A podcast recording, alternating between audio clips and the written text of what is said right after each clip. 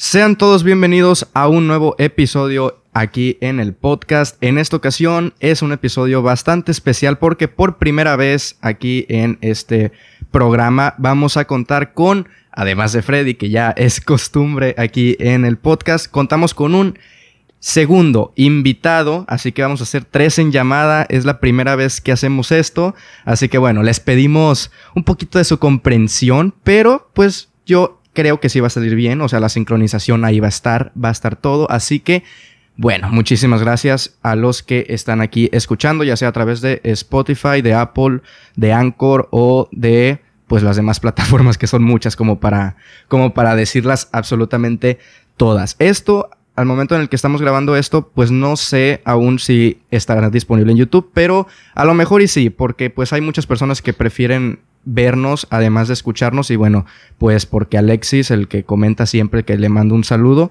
pues siempre quiere también que esté el podcast disponible en YouTube, así que bueno, esperemos que sí, que sí esto, que sí esté, porque si no, pues lo que acabo de decir no tiene ningún sentido aquellos que estén escuchando esto en, en Spotify. Pero bueno, ¿de qué vamos a hablar? Bueno, antes, antes voy a presentarlos porque están callados y pues para que ya empiecen a hablar. Como siempre, vamos a saludar primero a Freddy Montes. ¿Cómo estás, mi estimado? ¿Cómo te trata la vida? Mi estimado, os va muy bien, muchas gracias. Ahora con un invitado especial, que habíamos dicho estrella internacional. Dijimos la vez pasada y se cumplió. Así es. En esta eh, ocasión, nuestro invitado especial se llama Roberto Silva. ¿Cómo estás, mi estimado? Hola, mi estimado, muy, muy bien, muy, muy bien, ¿tú cómo estás?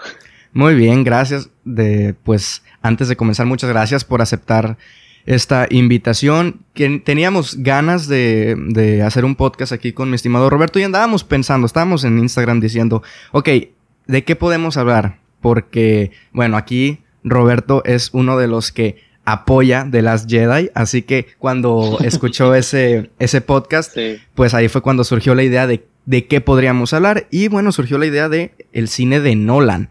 Eh, ya más adelante, ahorita en unos momentos vamos a meternos de lleno en su cine, en sus películas, así que bueno, gracias a los dos por estar aquí, y bueno, ya como dije, pues sí, vamos a hablar de Christopher Nolan, o de Jonathan Nolan, porque bueno, Jonathan Nolan también ahí... Eh, Uh, creo que no ha dirigido ninguna película a su hermano, ha sido escritor, ha sido guionista, pues, de entre otras, Memento, The Dark Knight, Inception, me parece, no estoy, no estoy completamente seguro, pero, bueno, aquí Roberto sí vio Westworld, así que es creada por Westworld y por su esposa. Pero bueno, sí, Christopher Nolan. Antes de comenzar, pues sí les voy a decir, para aquellos que no sepan quién es Christopher Nolan, que yo creo que absolutamente todos saben, porque yo creo que la mayoría ha visto una película de Nolan porque, bueno, diri- dirigió la trilogía de Batman, la que probablemente es la más popular de Batman. Así que, pues yo creo que por lo menos han visto esa película, pero bueno, pues como, como pequeña biografía. Es la primera vez que hacemos esto, hablar de un director, así que discúlpenos. eh, su biografía, pues, eh, nació en mil novecientos setenta, el treinta de julio, en Londres, Inglaterra. Y su primer trabajo como director fue... Eh, para un cortometraje de televisión. Empezó dirigiendo un cortometraje que se llama Tarantella, y no fue hasta el mil novecientos noventa y ocho, habiendo pasado por otros dos cortometrajes, cuando por fin dirigió su primer película titulada Following, donde pues, no sé ustedes, ya comentaremos un poquito si se da el tiempo de, de la película. Yo personalmente sí veía, o sí vi, que la vi hace poco, pues no sé, destellos de un director que podría dejar ahí su huella, o por lo menos su manera de, de dirigir y de escribir, porque es el, el guionista también de esa película. Ha sido nominado en un total de cinco, de cinco ocasiones a los premios de la Academia, pues los Óscares para los compas. Eh, con Memento obtuvo su primer nominación a Mejor Guión Original, con Inception eh, también a Guión Original, pero se le sumó Eh, nominación a Mejor Película, que bueno, como es uno de los productores, pues se le otorga a él también la nominación, y sería hasta el dos mil dieciocho cuando obtendría su primer nominación como director con su película Dunkirk, que ahorita vamos a hablar de ella también, y también con Dunkirk obtuvo su nominación también a Mejor Película. Ahí está un director eh, pues bastante conocido, un director que ya tiene diez películas en su filmografía, con cinco nominaciones al Oscar, a sido nominado, como ya bien les dije, director. Así que bueno, por ahí ya podemos hablar de un director de calidad. Yo sí lo, sí lo diría de esa manera. Y más que nada también, pues como guionista ha recibido sus nominaciones. Pero bueno, podemos comenzar después de ya toda esta charla hablando de el cine de Christopher Nolan. Yo debo de decir, y de entrada, pues para comenzar yo, cómo no, que a mí, no sé si alguno pues de ustedes difiera, a mí no se me hace, Christopher Nolan no se me hace un mal director. De hecho, yo sí le tengo su respeto y sí se me hace un buen director. Eh, ya, ya, en su, ya, en su, ya en el top, al final vamos a comentar eso, pero las películas que menos me gustan o las películas que yo tengo más abajo en mi top, no se me hacen incluso malas películas. O sea, sí tienen su, su calificación bastante aceptable. Así que, pues yo no sé, me parece que sí es un director de calidad, sí es un director que a mí me guste. No sé si alguno de ustedes tiene alguna discrepancia conmigo en ese sentido o, o estamos de acuerdo en que, bueno, yo... Sí, como bien les digo, a mí se me hace que Christopher Nolan sí es un buen director. No sé si alguno de ustedes quiere empezar ya con la charla. ¿Quién, quién le gustaría? A ver. Este, pues primero el, el, el seguidor de Nolan, yo creo que debería empezar. Ok, bueno, a ver, eh, Roberto, ¿qué opinas así de manera general de sus películas? ¿Qué te parecen eh, de Christopher Nolan? Pues mira, de, de Nolan, fíjate que... Mira, eh, yo cuando lo descubrí, yo, yo estaba empezando en, en mi carrera. Yo estudié producción audiovisual, entonces era, era un, dir- un director muy, muy sonado. Entonces yo la forma, eh, sí, se, sí se me hace muy, muy buen director. Yo di con él porque eh, yo antes yo estaba muy acostumbrado a... a las películas estas blockbusters, de que las más taquilleras, entonces no estaba muy acostumbrado a lo que es cine un poco más, digamos, de arte, por así decirlo, un poco más, eh, pues que traten temas un poco más complejos, humanos, por así decirlo, okay, ajá, humanos. Y complejos, y, y Nolan fue como que mi primer acercamiento, porque eh, sus películas pues más famosas Eh, tenían de que presupuesto enorme y tenía, o sea, eran de, de super taquilleras y todo eso, pero como quiera tocaban temas un poco más profundos y, y fue lo que, digamos que Nolan fue mi puente hacia, hacia otro tipo de cine. Entonces, eh, yo la verdad aprecio eh, muchísimo su cine, o sea, para mí me... Eh, me abrió todo un mundo, entonces m- me gustan la mayoría de sus películas y eh, creo que actualmente sí está como que entre los directores eh, pues que, que tienen más, ¿cómo decirlo? Mm, que atraen más, más gente. Okay. Eh, ori- ahorita eh, eh, entre los directores como, no sé, Tarantino, que sí... David, David Fincher o directores así, Nolan está entre esos. Pienso que su generación, o sea, la generación que está ahorita de directores, él eh, destaca. Pues es, es sonado, destaca. Entonces, eh, a, a, mí, a mí la verdad me gusta mucho su cine, me, me gusta mucho eh, la manera en que él percibe las cosas y, y pues eso, o sea... Eso es lo que puedo decir ahorita de Nolan. Yo, antes de, de, de escuchar a Freddy, yo me pasó algo no similar, pero sí, como yo conocí a Nolan, que vaya, no, no me había puesto a pensarlo. Yo la primera película que vi de Nolan y una de las primeras que vi en el cine fue la del Caballero de la Noche, de, de Dark Knight. Entonces, yo, pues cu- obviamente cuando fui al cine, yo que tenía seis años, es decir, no, no... completamente distinto ahora, ¿no? Ni sabía quién era el director, nada de eso. Yo fui porque quería ver a Batman y porque sabía que salía el Joker. Entonces, pues yo fui, yo fui al cine principalmente a ver eso. Pero sí fue, ahora que me pongo a pensar, sí fue la primera película de Nolan que vi. Incluso más allá de que vi en el cine, pues también de las primeras, de la primera película que vi de Nolan, sin saber obviamente quién era Nolan ni nada por el estilo, pero sí, bueno, es una película que, que a mí me gusta mucho y pues ya comentaremos un poco más a eso, pero bueno, quería añadir únicamente cómo fue mi primer acercamiento a una película de Nolan para, para que también Freddy nos cuente eso, porque no, no me había puesto a pensar eso, pero bueno, Freddy, ¿qué tal? A ver, tú cuéntanos ¿Qué, cómo, ¿Cómo ves tú el cine de Nolan? Bueno, eh, igualmente yo mi primer acercamiento con él fue Batman, en mi caso la primera, Batman Begins, y obviamente sin conocer quién era pues Christopher Nolan, más allá de que en ese momento quizá no era el director pues más sonado en la industria, pues para mí eh, yo iba a ver a Batman, igual que Oswald, ¿no? No, no una película de Nolan. Ahora, concuerdo con los dos, me parece que es un buen director, me parece que es un buen guionista. Su conocimiento del, del lenguaje cinematográfico, tanto visual como narrativamente, me parece muy valioso. Siento que tiene por ahí algunos pecados, que ahorita que lleguemos a las películas diré cuáles me parecen a mí, pero me parece que funciona muy bien. Y, como bien lo comenta Roberto, funcionar en taquilla y funcionar en crítica no siempre es algo muy sencillo. No es fácil agradar a los dos públicos, y Christopher Nolan finalmente lo logra. ¿Por qué? Porque puede hacer películas inteligentes que a la vez son entretenidas, y eso no muchos directores lo logran, y menos en la actualidad. Quizá siempre estén en una de las dos corrientes, y Nolan logra juntar eso muy bien. Eso sí, sí lo, lo reconozco, y, y estoy de acuerdo. Actualmente me parece que es de los pues de los directores mejor logrados que hay. Quizá el mejor logrado. De los que están en activo actualmente, me atrevería a decir que sí.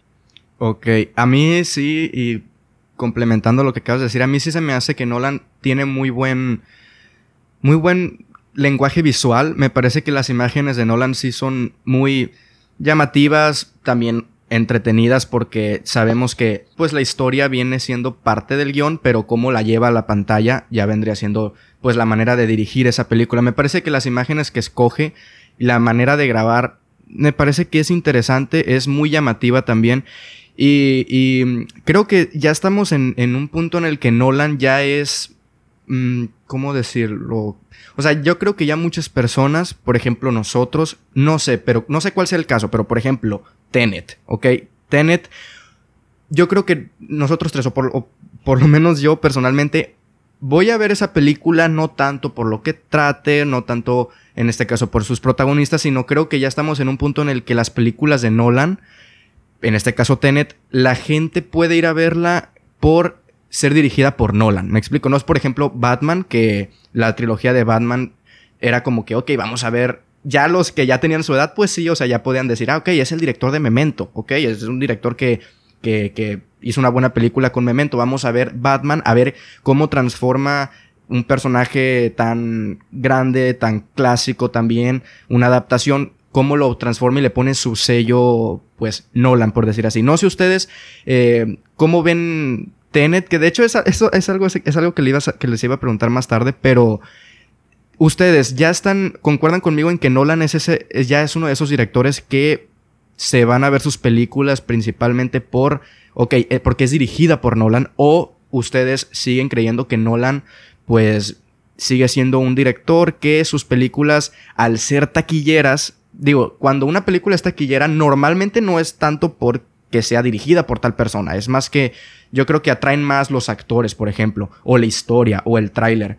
Pero, pero no sé ustedes cómo, cómo vean a Nolan, si ya esté en ese, en ese lugar de que sus películas vayan a verse principalmente por él, porque él es el director, o, o por su historia, o por, por el tráiler, porque fue llamativo, por los protagonistas. ¿Ustedes cómo ven eso? No sé quién quiere empezar. Bueno, yo, yo creo que sí, efectivamente está, este...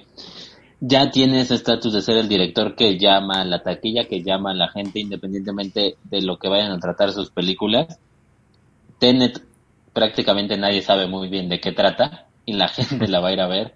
Este, lo mismo con Dunkirk, o sea, sabía que era una película bélica, pero ¿qué más se sabía sobre ella? Nada más. Pero decía Christopher Nolan y eso llamaba la atención. Y, y, y obviamente los pósters, dice Christopher Nolan, abajo dice sus películas, del mm. director de Batman, Interstellar. Y ya, la gente la llama o, o, o se va por esa película. ¿Por qué? Porque ya ha logrado, creo yo, ese estatus. Ese estatus el buen Christopher Nolan. Roberto, ¿tú cómo lo ves? Sí, yo, yo pienso igual que ustedes. La verdad, eh, por ejemplo, cuando fue pues, recientemente la de Dunkirk, eh, sí, sí, yo la estaba esperando mucho porque pues, era una película de Nolan y así. Y, y yo me acuerdo que yo, por ejemplo, si le decía a alguien, oye, ¿vas a ver la película de Dunkirk? Me, me decían, no, ¿cuál es esa? O, o ¿qué onda? Y yo de que, no, pues es de, es de guerra, es así. Y, y de que, no, ¿qué actores salen? Y pues... Eh, casi ninguno realmente conocido. En Don, ajá, en, en Dunkirk básicamente... Harry Styles. y, y de hecho Dunkirk pues no... Eh, realmente no destaca por sus, por sus actores. O sea, no son de alto calibre como ha tenido con Christian Bale o con DiCaprio. Pero cuando yo mencionaba, pues es la próxima película de Nolan, decían, ah, sí, no, con, con ganas, sí la quiero ver. Y, o sea, sí, sí siento que, que sí es su, su nombre, ahorita sí está como que casi, casi sinónimo de calidad. O sea, de que, por ejemplo, el público que es más casual de cine, eh, yo sí siento que si una persona va y ve el póster de la película y dice, dirigido por Christopher Nolan y, y como decía Freddy, eh, director de El Caballero de la Noche, Interestelar, la gente va. O sea, la gente ya sabe que, ah, vale la pena que yo pague una entrada por, por esto. Y, y con Tenet siento que, que va a ser lo mismo. O sea, yo, por ejemplo, es la película que más estaba esperando del dos mil veinte. Eh, bueno, sigue siendo la película que más espero, pero con todo esto de la contingencia del coronavirus, pues no se sabe. Algún día la esperas. Que... Ya no saben dos mil veinte, algún día. Y estuve algún leyendo día, por espero, ahí espero que... Ajá, estuve leyendo por ahí que según que ya la habían atrasado, que no había fecha, pero que ya la habían retrasado. No sé, no este no es un podcast de noticias, pero, pero lo dejo por ahí porque no, no, o sea, no puedo afirmar porque no han dicho fechas, ni creo que Warner ha dicho nada, pero a lo mejor es, es un rumor. Pero bueno, uh-huh. Les quería comentar, antes de empezar con las películas, yo les quería... And, eh, bueno, no sé si vieron ya mis tweets del cine, tal, tal, tal. No tanto de eso, sino de, por ejemplo... Es que aquí ya de antemano les digo que en el podcast y conmigo... Yo respeto absolutamente todas las opiniones. O sea, a mí me parece que si a alguien no le gusta una película que a mí me encanta... No, no voy a decir, no sabes de cine, no le entendiste la película. No, simplemente a ti no te gustó y tú tendrás tus razones. Pero algo que, que estuve, que he estado viendo mucho últimamente y, nos, y pues quiero saber su opinión porque involucra a Nolan, entre otros directores, es esto de que la gente, mmm, no, no sé si decirle, bueno ya, su, su, su adjetivo sí es el mamador, la gente mamadora de, de que dice mucho y pues sí quiero saber qué opinan. ¿A qué, a qué director alaban más los cinéfilos básicos, si ponen esas palabras, y ponen Quentin Tarantino, Christopher Nolan, David Fincher, etcétera? ¿Qué opinan ustedes de esos? Por, porque a lo mejor y a lo mejor alguno de ustedes dice, ok, Christopher Nolan, pues es cierto, es un director que, la, que es más mainstream, es como ya dijo, como ya dijo Roberto, es decir, es un director que aunque no sigas no sepas tú que, oh, vas a crear una película, pero ya pues cuando te dicen eh, ¿cuál es tu director favorito? No sé, alguien que va casualmente al cine y, y te dice Christopher Nolan y ya la gente dice, ah, no sabe de cine o cosas así. Sí me gustaría saber qué opinan ustedes sobre eso. Desde aquí de antemano ya digo yo que eh, aquí no creemos en esas cosas, o sea, si tú puedes ser un, el que más sabe de cine y tu director favorito puede ser Christopher Nolan y es totalmente aceptable, así como tú no puedes saber nada de cine y te gustan las películas de Christopher Nolan y ya dices, mi director favorito es Christopher Nolan y totalmente también tiene que ver. Y de aquí pues, ad, eh, anclando a eso, pues sí me gustaría que me dijeran ustedes, ¿creen ustedes que Christopher Nolan es un director que se le tiene...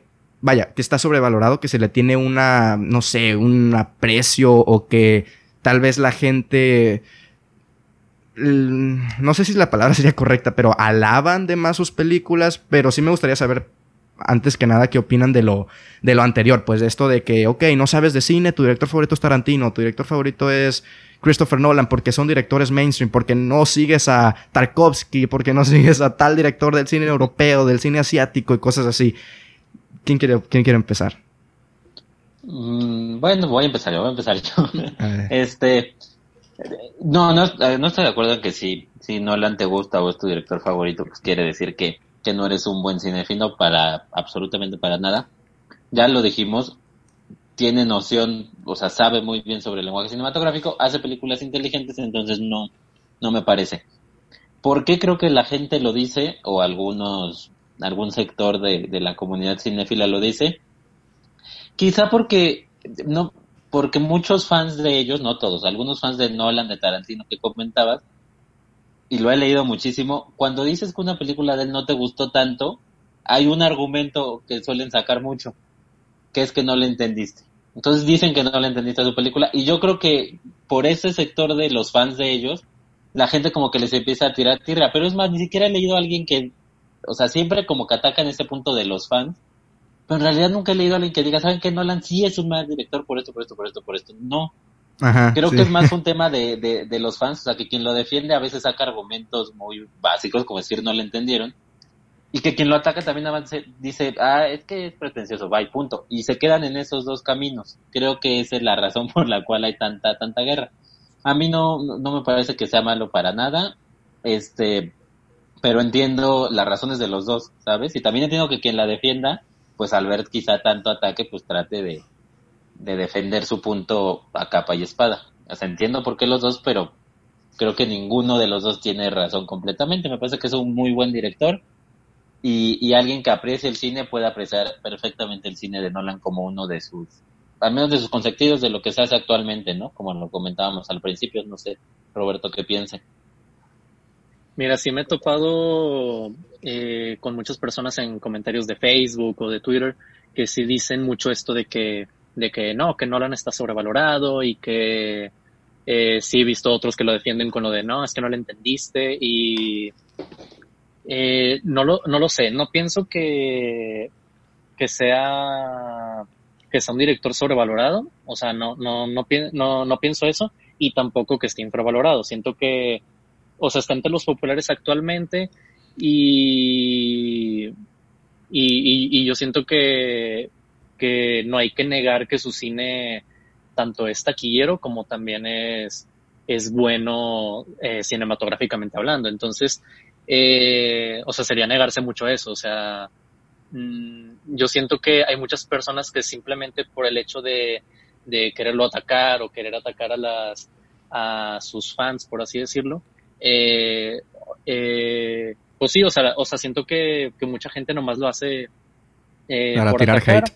Sí, entonces, porque sí, realmente no he visto un argumento válido que alguien me diga, eh, o sea, me he visto comentarios de no, el cine de Nolan es malo y así, y, es, y como, ¿por qué? O sea, no te dicen, o sea, mm, te dicen lo de que no, pues es que es pretencioso, y de que se disfraza como, ah, he visto unos que dicen, se disfraza como una película inteligente, pero no lo es.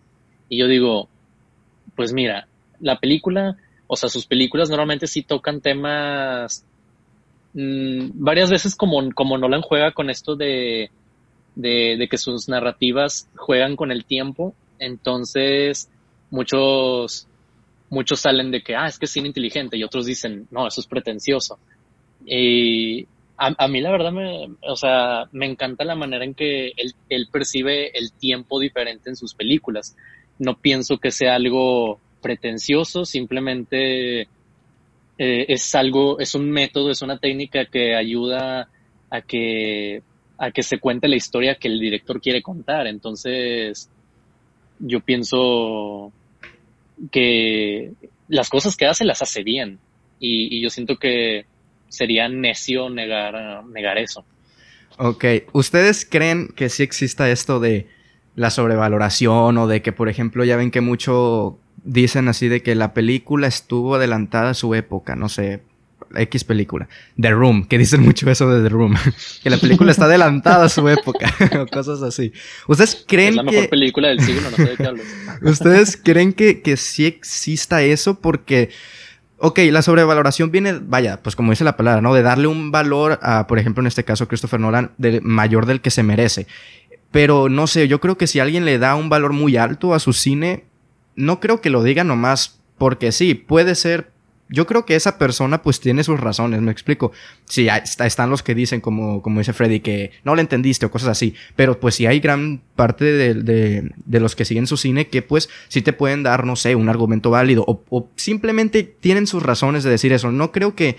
Es decir, no creo que si está sobrevalorado, entonces esa persona que le gusta mucho su cine lo esté sobrevalorando. Para él, ese es el valor que se merece ese director, o ese es el valor que él le pone como, como cineasta. Entonces, no sé, ¿qué opinan ustedes de eso? De si hay cineastas, directores, cualquier cosa, sobrevalorados, o, o también esto de que oh, la película está adelantada a su época, porque no funcionó en su época, pero en el pasado, digo, pero en el futuro la gente la, la empieza a amar. Como, no sé, Fight Club, por ejemplo, que, es, que en su tiempo la crítica la hizo pedazos, pero ahorita pues es una película de culto, es una obra maestra de Fincher, etcétera. ¿Qué opinan ustedes al respecto? Bueno, sobre, sobre que está adelantada a su época, o sea, lo podemos ver en retrospectiva, ¿no? Podemos decir que películas, quizá dos mil uno está adelantada a su época y lo podemos decir ahora. Pero las películas de Nolan son de esta época. Es imposible decir si están adelantadas a su época porque no estamos en una época adelantada. Sin embargo, creo que ninguna está como, como más allá de lo normal. O sea, independientemente de que sus narrativas sean innovadoras e inteligentes, lo repito otra vez, pues no hay nada que digas como de dónde salió, ¿no? O sea, no hay nada que no hayamos visto antes. Quizá no muy comúnmente, pero tampoco hay algo que nunca se haya explorado en otra película. O sea, lo de los sueños, lo del tiempo, eso ya lo hemos visto. Quizá no tan bien llevado, quizá mejor llevado, ya veremos más adelante, pero creo que no, nada adelantado a su época hay ahí. Que en general sí está sobrevalorado, digo, eso depende obviamente no del director, el director hace su trabajo a como él cree que es correcto, sino de, de la gente que lo sigue. Dicen que está sobrevalorado porque mucha gente quizá dice que todo en su filmografía es una obra maestra, y no sé si coincidamos los tres al final del podcast, pero creo que no es así. O sea, tiene sus, sus, sus caídas, obviamente. Pero ¿qué director no tiene sus caídas? ¿Qué director tiene una filmografía Scorsese? Pues, perfecta, ah, no es cierto. Este, no sé. Ok, ok. No, sí, no, sí. No, no, o sea, vamos. Y también, o sea, no sé si estemos de acuerdo y podamos empezar por ahí o lo dejamos al final. Pues también Nolan, para poder ser el director maestro que todos hablan, creo que no es un tema de edad, pero sí de calidad. Y quizá, como lo dice Osva, pues quizá Nolan esté un nivel abajo de un Scorsese, de un Kubrick, de un tal, tal, tal. Pero también, mucha también, gente... pero también está más chico de edad, por ejemplo. Claro, claro, o sea, es, es, es un director, pues está en activo, o sea, este es su momento más importante. El de Scorsese, aunque está en activo, ya fue. O sea, ya fue el Scorsese de los setenta, ya fue el gran Scorsese, y ahorita es el gran maduro, ¿no? En su etapa final Scorsese. Entonces, quizás sea porque muchos lo meten en esta bolsa de los grandes directores, y para mí está un escalón abajo. Quizá ustedes difieran y, y crean que sí ya está a esa altura, y sería interesante escucharlos. Bueno, primero ahí, Roberto, por lo de, lo de ahorita que comenté. Mira, eh... realmente no me gusta mucho esto del término de sobrevalorarlo.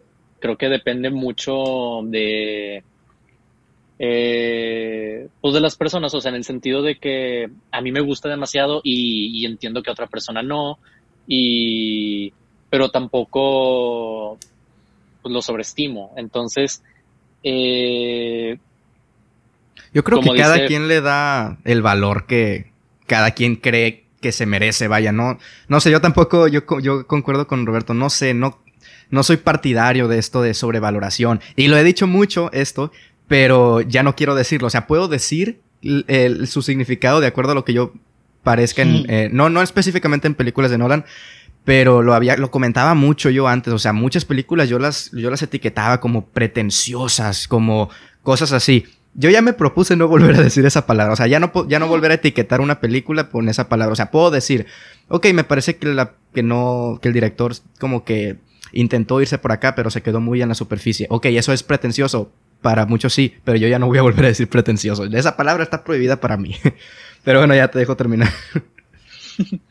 Mira, de Nolan no, no, no pienso que sea pretencioso, porque muchos han llamado su cine pretencioso, eh, A, a mí realmente me gusta mucho su cine y, y como digo, o sea, yo siento que de los directores actualmente, de su generación, como por ejemplo eh, Denis Villeneuve, que, que también está empezando a sonar mucho, eh, yo, yo pienso que son eh, tanto Nolan como Villeneuve se me hacen eh, directores buenos, o sea, que casi casi tienen sello de garantía de, o sea, sus películas.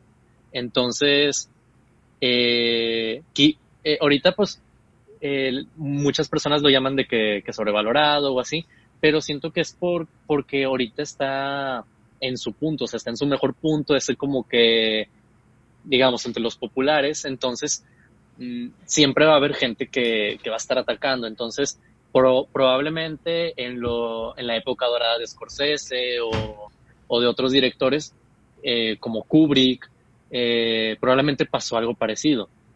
Eh, t- tampoco, no, no pienso que, que su cine está adelantado a nuestra época, pero por el hecho de que de que está popularmente aceptado, en, o sea, su cine, o sea, no es un cine que, ah, que ahorita, por ejemplo, lo que mencionaban de del Club de la Pelea, que en su momento la destrozaron, pero ahorita es de culto. Y, y por ejemplo, con Nolan siento que no ha pasado eso. A, ahorita sí tiene películas de culto, pero no ha pasado eso de que, ah, que la odiaron, como para, ah, vamos a esperar diez años a ver si ahora... Eh, ya la quiere la gente. O así, se la reivindican. Ajá. Ajá. Entonces, okay. con, con Nolan no creo que, que, que esté pasando eso. Eh, siento que nomás eh, pues hay personas que, que lo van a atacar de más, así como a lo mejor hay personas que, que lo van a querer de más, pero, pero ahí ya es cuestión de cada quien. O sea, lo que no podemos negar es que su cine sí es de calidad y sí atrae a las personas. Okay. Bueno, no sé si alguien más tenga algo más que comentar o les gustaría que nos metiéramos ya con, con las películas, con primero que nada las cinco principales, o no sé si alguien tenga algo más que, que decir sobre, sobre su cine en general. Yo nada más, este, ahorita o al final o cuando quieran, pero quizá al final para hacerlo más interesante, que me digan si lo ponen en ese escalón de los ah, okay. de los más importantes o de los mejores. Bueno, lo dejamos al final. Lo dejamos para el final, ya como una conclusión. Va. Entonces lo voy a poner aquí en el blog de notas para que no se me olvide. La petición de Freddy. Ya si se me olvida qué es, nos mi recuerdas. Productor, nos recuerdas. Gracias por asistir a mi programa. Pues bueno, el orden en el que vamos a hablar, eh, ya se los comenté a ustedes antes de comenzar, pero bueno, para los que nos escuchan, no sé, por si no les interesa una película y quieren adelantarle, bueno, ya, ya ustedes sabrán. Vamos a hablar primero de, de Dunkirk, que es su película más reciente. Después hablaremos de Memento. Luego de The Dark Knight, va a ser la única de las tres películas de Batman de las cuales vamos a hablar así más específicamente. Luego Inception y por último dejamos Interstellar. Ok, Dunkirk. Yo sí quiero comenzar, eh, porque bueno, no, no... Fue inevitable ver, ya los que usamos Letterboxd es inevitable cuando vamos a registrar una película, a ver qué calificaciones le han puesto los que tenemos agregado. Entonces, pues bueno, vi las de ustedes dos. Que, que, que no digo que, que... Ok, bueno, aquí va mi cosa con Dunkirk. Yo vi Dunkirk, eh, ok, esta, esta vez que la acabo de ver, fue la segunda vez, si no me equivoco, que la vi. O sea, nada más la he visto dos veces hace... El, el domingo que fue la... o el sábado, no recuerdo, que fue la vez más reciente que la vi. Yo cuando la vi por primera vez, si no me equivoco, fue en el dos mil dieciocho. Es decir, yo eh, en ese entonces sí me... sí, o sea, siempre me ha gustado el cine, pero desde que me metí un poquito más así como de... de ya no decir me gusta, sino decir por qué me gusta, sino de intentar argumentar y dar mis razones, pues ya fue en el dos mil diecinueve, o sea, hace poco. Pero entonces yo cuando, cuando vi Dunkirk, ya fue en el dos mil dieciocho, ya había salido de cines y todo eso. Y la vi porque... Ay, siento que grito mucho. Y la vi no, porque... Eh, pues tiene buenas críticas de... Más que nada creo que es, es la película de Nolan, no sé si la que... la que esté más arriba en ese sentido de que a mucho del público en general no le gustó tanto. Es decir, que la crítica sí tiene muy buenas críticas, eh, no sé, New York Times o Variety o etcétera. Entonces, pero del público general sí es, yo creo que de las películas de Nolan que están, que no le gustó tanto a la gente. ¿Cuál, cuál fue mi, mi, mi, as, mi acercamiento con Dunkirk? Yo la vi, como ya bien les digo, en el dos mil dieciocho y la vi por esto, pero pues yo en ese entonces yo no era que me veía que decía el New York Times o... o o Robert Ebert, Ebert, no me acuerdo cómo se llama este, uno de los críticos más populares de Estados Unidos. Yo veía un video de YouTube y ya está, y de, un video de YouTube de que, que pues daban sus razones muy válidas claro que sí, pero que tal vez decían, bueno, pues me estoy desviando mucho, no me quiero desviar mucho. Yo la vi con la idea, y yo creo que las expectativas, queramos o no, sí afectan mucho a una película. Como ya dijo Freddy muy acertadamente en nuestro, en, no me acuerdo en qué podcast dijo, mientras más alta la expectativa, más duro va a ser el, el, el chingadazo, no me acuerdo cómo dijo. Entonces... el golpecillo. Algo así me pasó. Yo cuando yo vi Dunkirk y pues yo la estaba viendo sus opiniones de la gente como que es, pues es una película de guerra que... pues que es una de las grandes películas de guerra que, que, que está a la par con, no sé, Salvar al Soldado Ryan, salvando diferencias y salvando que una es, trata un tema muy distinto que el otro y abordadas de una manera muy distinta. Pero pues uno, yo en ese entonces, como cuando les digo, cuando yo buscaba y cuando yo veía el cine, que no es, no tiene nada de malo, pero que yo veía el cine más que nada pues como un mero entretenimiento, mero, mero entretenimiento, pues que reitero, no tiene nada de malo que alguien vaya al cine de esa manera. Este... Pues sí, cuando me dicen a mí eso, de que Dunkirk, pues las grandes películas de guerra, pues yo automáticamente mi cabeza dijo, ok, va a haber pum, pum, pum, balazos por todos lados, va a haber muertes acá, va a haber esto acá. ¿Qué las tiene o no? Ya hablaremos de eso, pero, pero pues yo buscaba eso. Y la primera vez que la vi, la primera vez que la vi, ni siquiera me di cuenta de que salía Harry Styles y ni siquiera me di cuenta, y esto es totalmente cierto, ni siquiera me di cuenta de que estaba... el tiempo ahí medio, medio movido. Entonces yo no le entendí. Yo no le entendí a Dunkirk. O sea, yo siempre, sí, siempre dije, ok, sí, visualmente es muy... está muy bien hecha visualmente. O sea, la, la fotografía o el sonido, por ejemplo, también. O el score de Hans Zimmer, que es de mis favoritos de, de Nolan.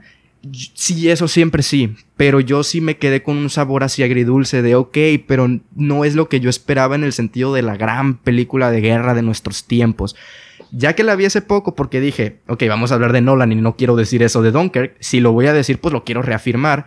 Y pues me volví a ver Dunkirk y ya fue, o sea, ya fue otra, otra cosa completamente. Ya, ya le entendí eso de, de desfase en el tiempo, o sea, ya... De hecho, pues cuando vi por primera, por segunda vez, que vi a Cillian Murphy en el barco, cuando la primera vez que lo vemos, ya que se sube todo herido y así a uno de estos botes que van a rescatar, y una escena después lo vemos de noche en un, en un barco con los soldados, y es como de que, ok, ¿es Cillian Murphy interpreta a dos personajes o qué decía yo? Ya cuando me di cuenta, ah, no, es que están, pues como que te meten una escena y cosas así. Valoré mucho eso en Dunkirk, eso, ese tema de la edición, porque hay una escena que a mí... y me, me gustó mucho con esto del tema de la edición, y es en el momento en el que Tom Hardy y su compañero de avión se cae, el del avión, pero que cae así y aterriza, pues hace un buen aterrizaje en el mar, pero que pues intenta salir y no puede, está como, pues como, vaya, el techo del avión está atorado y no puede abrir, y, tiene, y saca la mano y hace así. Ok, yo la primera vez que vi eso, pues fue como de que, ok, cayó bien, está haciendo así para que Tom Hardy se vaya y pues para que... está bien, o sea, va a poder salir. Escenas más adelante nos damos cuenta que está haciendo así porque está pidiéndole ayuda a Tom Hardy para que baje a ayudarle. Entonces, esas cosas de la edición a mí me gustaron mucho, del montaje, o, o como gusten decirlo. Creo que es más montaje que de edición. Ya comentamos eso, pero bueno, la edición y el montaje son cosas distintas. Nadie lo sabe. Entonces, esas cosas yo pues las pude apreciar más este segun- esta segunda vez que la vi. Obviamente reafirmé lo de que se ve muy bien, lo de que...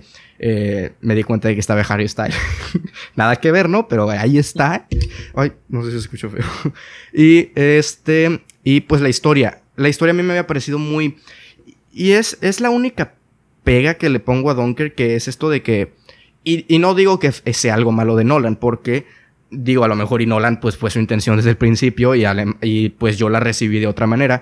Y es esto de que... En, en específico esta película que estamos hablando de Dunkirk, como que los personajes no, no importan, vaya. Los personajes en Dunkirk, a mi modo de ver, no son lo importante, sino que lo importante sería más la historia, más que los personajes. No, no hay un personaje que, no sé ustedes, pero por lo menos yo que, que si dijera... Eh, me preocupo por él. La, la desesperación sí estaba ahí, ¿ok? Por ejemplo, cuando no se podía salir del avión. Pero no era tanto, no sé si por el personaje, sino más que nada por la historia o por porque yo tengo mucho miedo a ahogarme o a quemarme. Creo que son las dos maneras más feas de morirse. Entonces, esas ya lo pude apreciar más, vaya, como este segundo visionado. Pero si le tuviera que pegar una pega, si le tuviera que dar una pega a, a Dunkirk. Y, y reitero, probablemente no tienen, no, no es algo malo, porque a lo mejor y Nolan dijo, ok, los personajes aquí son todos secundarios. Todos los personajes son secundarios, no hay un personaje principal. Pero yo por lo que no le di las cinco estrellas a Dunkirk fue por eso. Porque, no sé, al final de cuentas, para mí, pues, yo no digo que conectar, pero pues sí, sí busco que un personaje yo me preocupe por él, o por lo menos verme, pues sí, tal vez conectado o empatizar con él. Y le comenté a Roberto que empatizo con Frank Sheeran en The Irishman no significa que porque soy un gángster o porque voy a ser un gángster, sino porque su Eres situación... Narco, ¿no?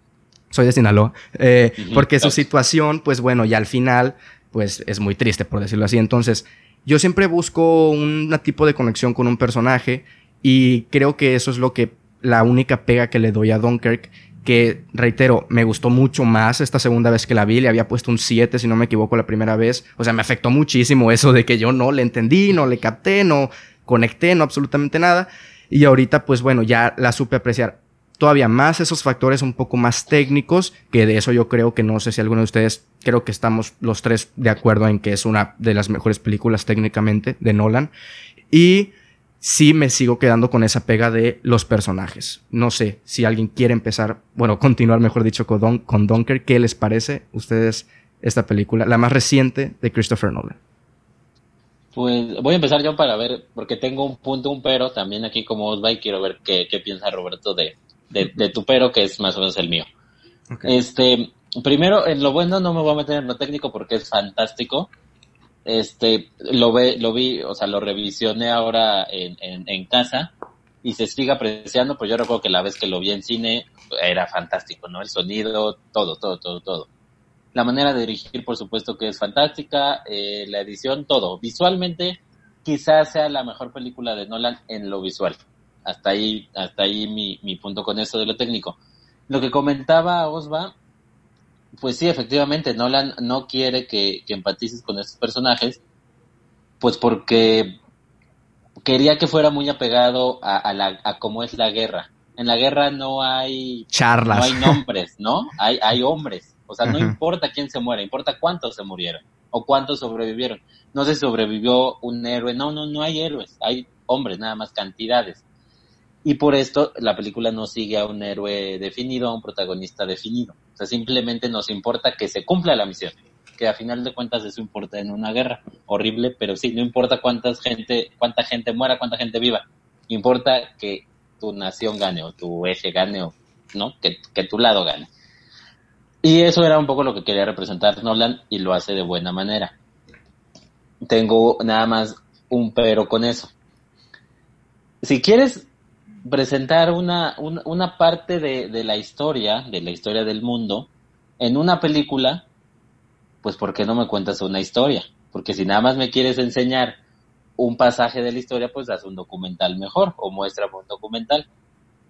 Yo, yo, no, yo, yo en lo personal no tuve tanto problema con eso de la historia, porque yo sí conecté, o sea, yo estaba metido en la película, pero pues es algo que no puedes dejar de lado, y que para mí le restó, le restó unos cuantos puntos, porque no hay, o sea, la historia no me quiere contar nada como tal, me quiere contar un hecho, me quiere contar una anécdota.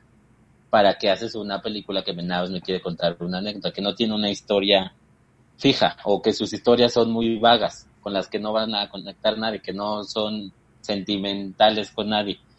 Ese es mi punto. Todo lo demás, para mí, fantástico, fantástico. Lo que hace Nolan como director, lo que hace todo su equipo técnico, pero en el guión es, es mi pero con esta película. No sé qué, qué opine Roberto. Mira, eh, para decir lo que pienso de Dunkirk, eh, voy a platicarles un poco cómo, cómo me fue cuando la vi. Eh, yo pues ya era, ya era fan del director, y... pero yo, yo no había visto una de sus películas en cines. De hecho, Dunkirk fue mi primera, mi primera película de Nolan que pude ver en cines. Eh, porque les digo, yo descubrí su cine cuando estaba empezando la carrera, y fue hace cinco años, ya van a ser cinco años. Entonces, pues no se me había dado la, la oportunidad de ver una película de Nolan en el cine, no, no conocía al director. Entonces, cuando iba a salir Dunkirk, eh, yo tenía muchas ganas de verla porque ya era fanático del director, y, y como la película eh, se promocionaba mucho con esto de que, de que fue grabada con cámaras IMAX y todo esto, yo dije, la tengo que ver en IMAX. Y, y ya había visto otras películas anteriormente en, en salas IMAX. Entonces yo, yo fui al cine, fui a, a una sala que estaba diseñada así, es una sala IMAX, y, y la verdad para mí fue toda una experiencia. O sea, hasta ahorita creo que es de las mejores experiencias que he tenido en el cine en cuanto a lo audiovisual, tanto por lo que estás viendo como lo que estás escuchando. O sea, para mí... Eh, en ese año creo que es mi película favorita, o sea, de ese año. No me acuerdo si salió dos mil diecisiete. dos mil diecisiete. ¿Sí? Okay. Uh-huh. Eh, esa fue mi película favorita de ese año por, por la experiencia, porque empieza, empieza la primera escena en que eh, te ponen de que con unos textos de que tantos soldados están aquí y, y, y, no, y no se pone a introducirte a los personajes. Eh, ahorita voy a hablar sobre eso de los personajes que ustedes comentaron, pero no hay tiempo para eso. De plano empiezan a, a sonar los disparos y yo me acuerdo que, que cuando yo estaba en el cine yo me asusté, o sea, porque el sonido era tan inmersivo que fue como que, eh, o sea, escuchaba los, eh, en ese momento los personajes los están disparando desde atrás, o sea, a sus espaldas. Ah, sí. y, y como la sala está diseñada de... De, o sea, específicamente para eso, para mí fue, fue un tremendo susto que, que por atrás escuché los disparos y, y lo que me encantó es que desde ese momento me dieron toda una inmersión en la película. Entonces, eh, pa, para mí toda la película fue toda una experiencia. O sea, mmm, desde ahí toda la película me, me tuvo en suspenso. O sea, la música de... de nuestro dios Hans Zimmer. eh, o sea, es, eso era, o sea, te mantenía, o sea, yo estaba en mi asiento, yo estaba, tenía toda una sensación de, de o sea, de suspenso, yo, yo estaba súper intrigado y súper, o sea, en la inmersión, en la experiencia, y, y realmente siento que, que la película en lo que se enfoca es en eso. No, muchos, por ejemplo, la comparaban con, con otras películas de guerra. Por ejemplo, más recientemente estaba de que... El año pasado eh, con mil novecientos diecisiete la comparaban, ajá, mucho. Y ahorita con mil novecientos diecisiete, que hace casi lo mismo de, de más la experiencia y no el hecho de, de contarte a ciertos personajes o así. Que, por ejemplo, eh, la película de Mel Gibson, la de Hasta el último hombre, esa, esa sí se enfoca más. O sea, esa en lo que se enfoca es en esta persona, en esta figura que existió, y vamos a hablarte de que quién es él, por qué es así, su fe, o sea, todo eso en el contexto de la guerra. Pero, pero Dunkirk lo que hace, el, Dunkirk desde un principio no busca eso. O sea, te pone este, este hecho de que, ah, están eh, tantos soldados en, en Dunkerque y Eh, pues t- están esperando un milagro. Entonces tú lo que eh, como decía Freddy, no eh, no hay nombres, hay hombres. Entonces eh, creo que es la mejor forma de describir a los personajes en el en el sentido de que no busca que te encariñes con uno, es más como como o sea, ver la situación en la que ellos están, eh, o sea, para que sientas como que un poco de esa experiencia, todo ese horror por el que están pasando en la guerra. Entonces la película creo que se enfoca más en eso y, y por eso yo, por ejemplo, le perdoné lo de los personajes, pero porque desde el principio yo me di cuenta que esto iba a ser una experiencia, o sea, que me iba a tratar una... Eh, me iba a mostrar hechos, no... Eh, no, una historia. No profundizar en personajes o, o en personas que, que existieron realmente. O sea, sí existieron soldados ahí, pero no les ponen nombres. Se enfoca más en, en que veas por lo que están pasando, para que veas los horrores de la guerra eh, y, y cosas así, que fue lo que eh, a, a, mí me, a mí me encantó esa película. O sea, y yo, o sea, para mí fue toda una experiencia. Mm, mencionando eso de, de la, del inicio de la película, yo creo que la, mi escena favorita de esa película es cuando empiezan a tirarles bombas o no me acuerdo qué era de los aviones y que ellos están así pecho tierra y que empiezan a salir las bombas y cada ah, vez se acercan sí. más uh-huh. al que hasta en ese momento pues es nuestro protagonista y, y vemos cómo está acostado uno, no me acuerdo si viene corriendo y la bomba lo explota y se ve así, ¡pum!, que sale volando un, un soldado, un soldado X sale volando así. Yo dije, ¡a la madre!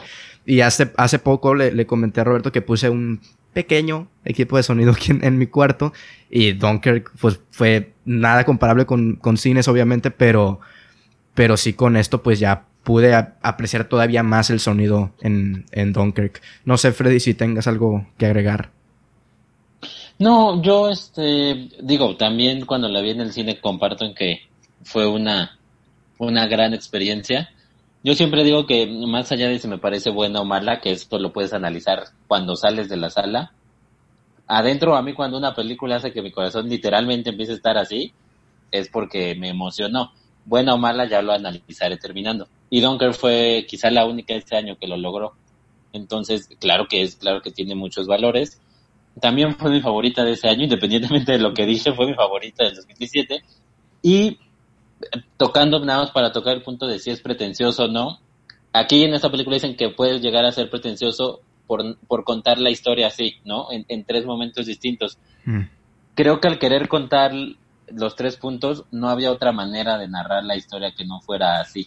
Entonces no me parece pretencioso, creo que era necesario que, que así se contara y creo que está completamente justificable que, que lo haya hecho de esta manera y digo, ya a final de cuentas que lo haya logrado de la mano de sus editores y todo, pues es una es una maravilla, ¿no? Sí, okay. yo yo también yo también pienso eso. Eh, eh, todo esto, o sea, sí escuché de que le llamaban pretencioso eso de que de que fueran tres historias en diferentes tiempos, pero fíjate que pues sí desde el principio que te ponen, no, pues que se, en tierra es una semana, en el mar es un día y y en el aire es una hora.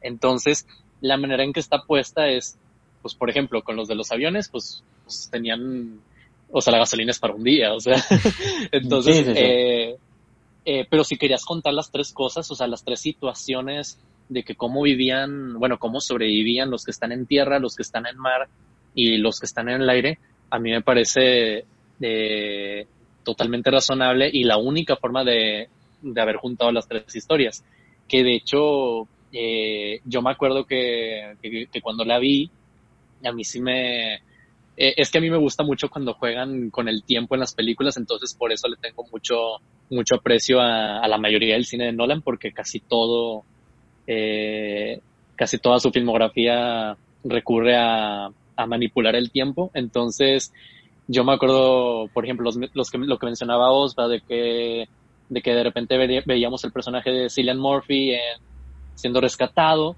pero después veíamos una escena que era antes cuando... O sea, se están escapando todavía... en un barco. Ajá, entonces es como que...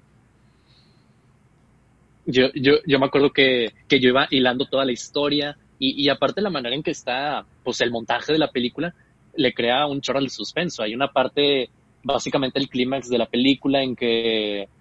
Eh, que unos soldados están en el agua y están entre eh, gasolina, gasolina y, y todo uh-huh. eso, y sabes que, que va a explotar, o sea, que se va a incendiar. Y, y el montaje que hacen junto con, con una parte que está pasando en el muelle, de que con un avión que los va a atacar, como también lo del avión que sí es en la playa y, y, y el barco que está rescatando a los soldados, la manera en que montaron ahí y por un momento se sincronizan todas las historias, eso para mí, eso estuvo increíble, o sea, la, la verdad lo que, lo que siento que más destaca de esa película es eh, su fotografía, su, su música y el montaje que tiene, o sea, siento que ahí hicieron... todo un rollo. Yo la verdad sí, sí debo confesar de que al principio, cuando vi esto de la escena de... de Cillian Murphy o de Cillian Murphy, no sé cómo se pronuncia, sí me sacó un poco de onda, la neta. O sea, yo sí dije así como de, qué show, por lo mismo que les digo. O sea, no estaba, no, no, no entendí eso, no sabía que estaban como en diferentes tiempos. Yo al principio sí pensé que estaba interpretando a dos personas distintas, Cillian Murphy. Pero ya fue cuando, pues cuando empiezan a utilizar ese recurso más adelante, como ya eso de, de cuando aterriza en el, en el agua. Ahí fue cuando ya me di cuenta y fue cuando más, fue cuando más me, pues me, me captó, vaya, y, y pude darme cuenta un poco más de la importancia del montaje en esa, en esa película. Pero bueno, no sé, ¿les parece si cerramos con, con Dunkirk ya y pasamos a la siguiente? O no sé si tengan algo más que comentar. Porque, a ver, aquellos que estén escuchando y digan, no, es que no mencionan esto de Dunkirk.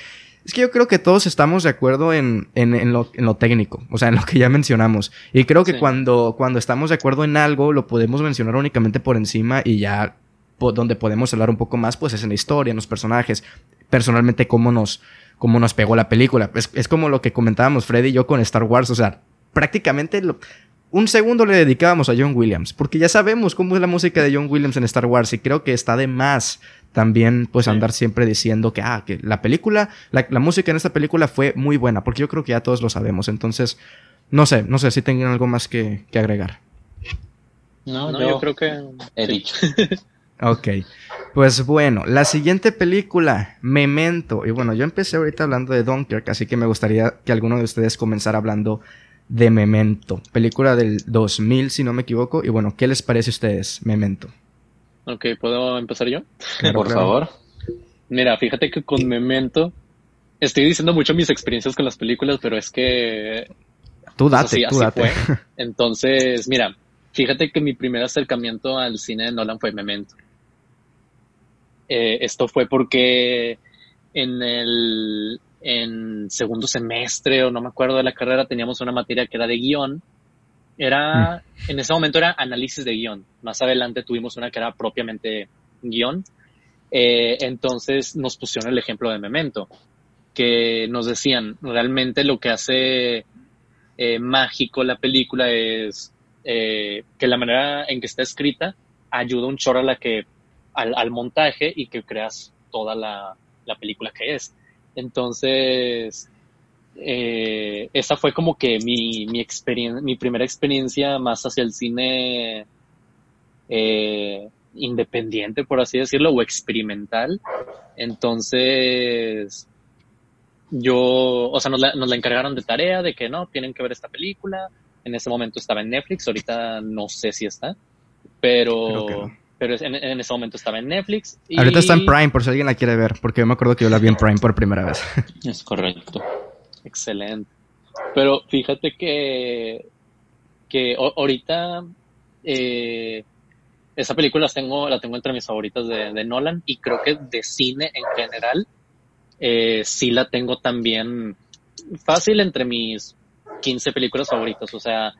Fue, fue una película que me abrió todo un mundo, entonces eh, yo me acuerdo que, que cuando la vi, pues en realidad la, la trama es sencilla, pero lo que lo hacía así todo un experimento era todo esto del montaje, entonces eh, para, para mí fue, fue otra cosa, fue otra, una, una cosa que jamás se había visto, entonces pues sí, o sea, Memento para mí... Es, un peliculón, o sea, es, es toda una obra para mí y creo que es de las mejores de Nolan también. Ok, yo que, quería hacer una pregunta para alguien que sepa. Aquí, en, en este caso en específico, ¿qué es lo que tiene más importancia? Por ejemplo, la dirección de Nolan, que ya sabemos que el director es el que al final de cuentas dentro del rodaje tiene, pues, no sé, la última palabra o, o también en cines más independientes pues tiene el último corte, el que va a salir en cines, ya sabemos que Disney, etcétera, pues no. Pero en este caso, la dirección o el guión, porque yo como que había leído y no estoy seguro y no quiero pues afirmar, pero que el guión sí había estado escrito normal, creo, creo. Que el guión había estado escrito pues normal, pero que ya en, la, en el montaje, no sé si fue Nolan como director o fue el, el, el editor que dijo, oye, ¿y si probamos en hacerlo para atrás, o en, en que tenga este, este factor? ¿Qué, qué, en, en este caso en específico, ustedes qué consideran lo más importante entre esas tres cosas? Bueno, eh, el, el, no es que el guión no estaba escrito de forma lineal. Lo que pasa es que Nolan se basa en un relato de su hermano, de Jonathan. Mm. Y ese, ese relato es el que está de forma lineal. Y ah, es Christopher okay. Nolan el que le dice a su hermano, oye, me, me, creo que funcionaría mejor contado de esta manera, que es como lo vimos. Entonces, el guión como tal está así, lo dirige Nolan, lo escribe Nolan. Entonces, bueno, yo creo que de, de manera fácil podríamos decir que, que la virtud es de, es de Nolan totalmente. Por supuesto, el editor tuvo, pues tuvo muchísimo que ver para que esto lograra, lograra hacer lo que para mi gusto es una, una excelente película, muestra de la capacidad de Nolan tanto como director como guionista. Pero bueno, para mí, respondiendo a tu pregunta, creo que creo que el mayor mérito, si tuviéramos que dárselo al editor o al o, a, o al editor o a Nolan, pues creo que sería Nolan, porque él fue el que decide que sea así y él es el que logra dirigirlo así para que en pantalla se vea como tal. No sé, no sé, Roberto, ¿qué opinas? No, sí, eh, pues básicamente lo mismo. O sea, sí había oído lo de que lo de que según que originalmente el guión sí era cronológico, pero pero pero eso se refería al primer guión, que era el relato ese de Jonathan Nolan. Pero después, ya cuando querían expandir la historia, eh, eh, fue donde Nolan decidió que no, vamos a hacer una historia que, que digamos no sea lineal, o, o bueno, que no sea, que no esté acomodada linealmente en el montaje.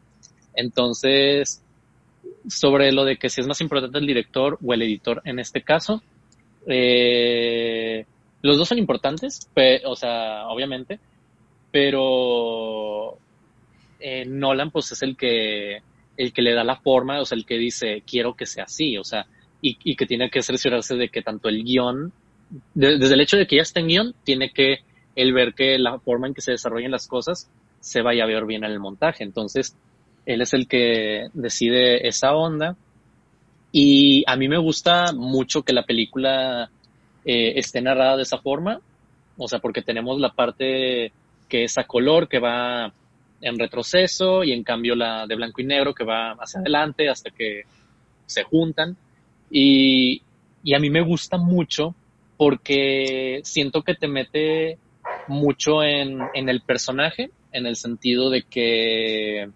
pobrecito. Eh, o sea, o sea, sí, pero en el, en el, en el hecho de que como él tiene lo de la pérdida de memoria, a mí me gusta que la película de alguna forma te pone en su situación al ponerte la película así. Porque cuando tú estás viendo de que, ah, una escena a color, luego una blanco y negro, y luego la de color, que era antes de la, de, de la anterior que mostraron de color, eh... Te, te pone como que en tu mente a, ala, ¿qué pasó? ¿Cómo fue?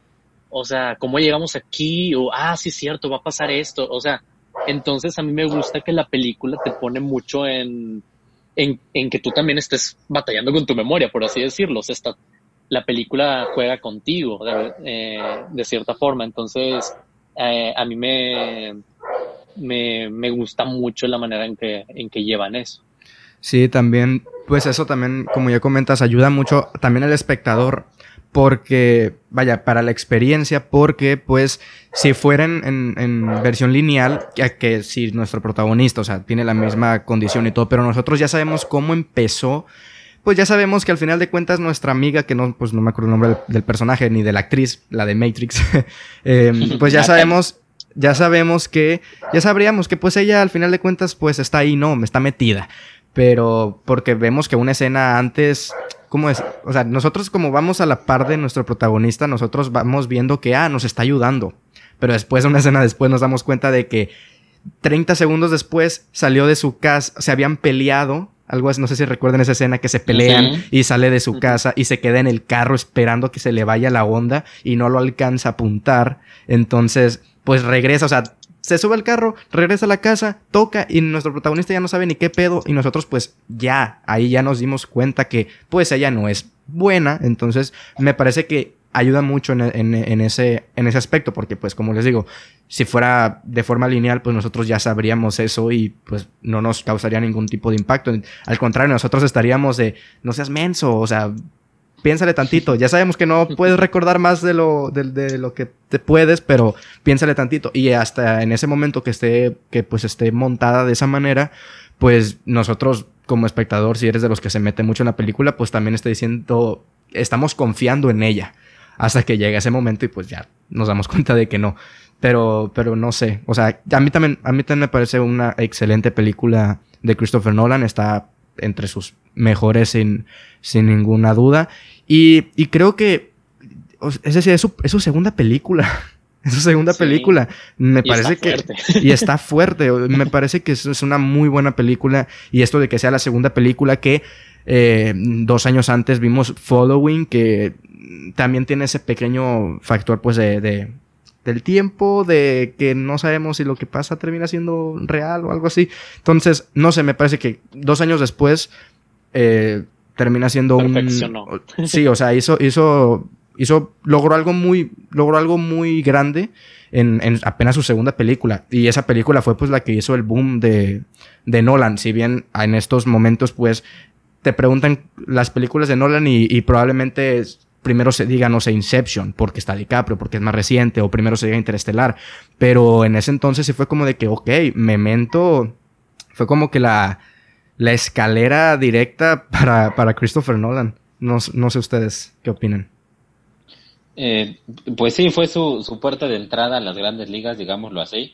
Efectivamente, su segunda película, y conseguir tan buenos resultados tampoco es cualquier cosa.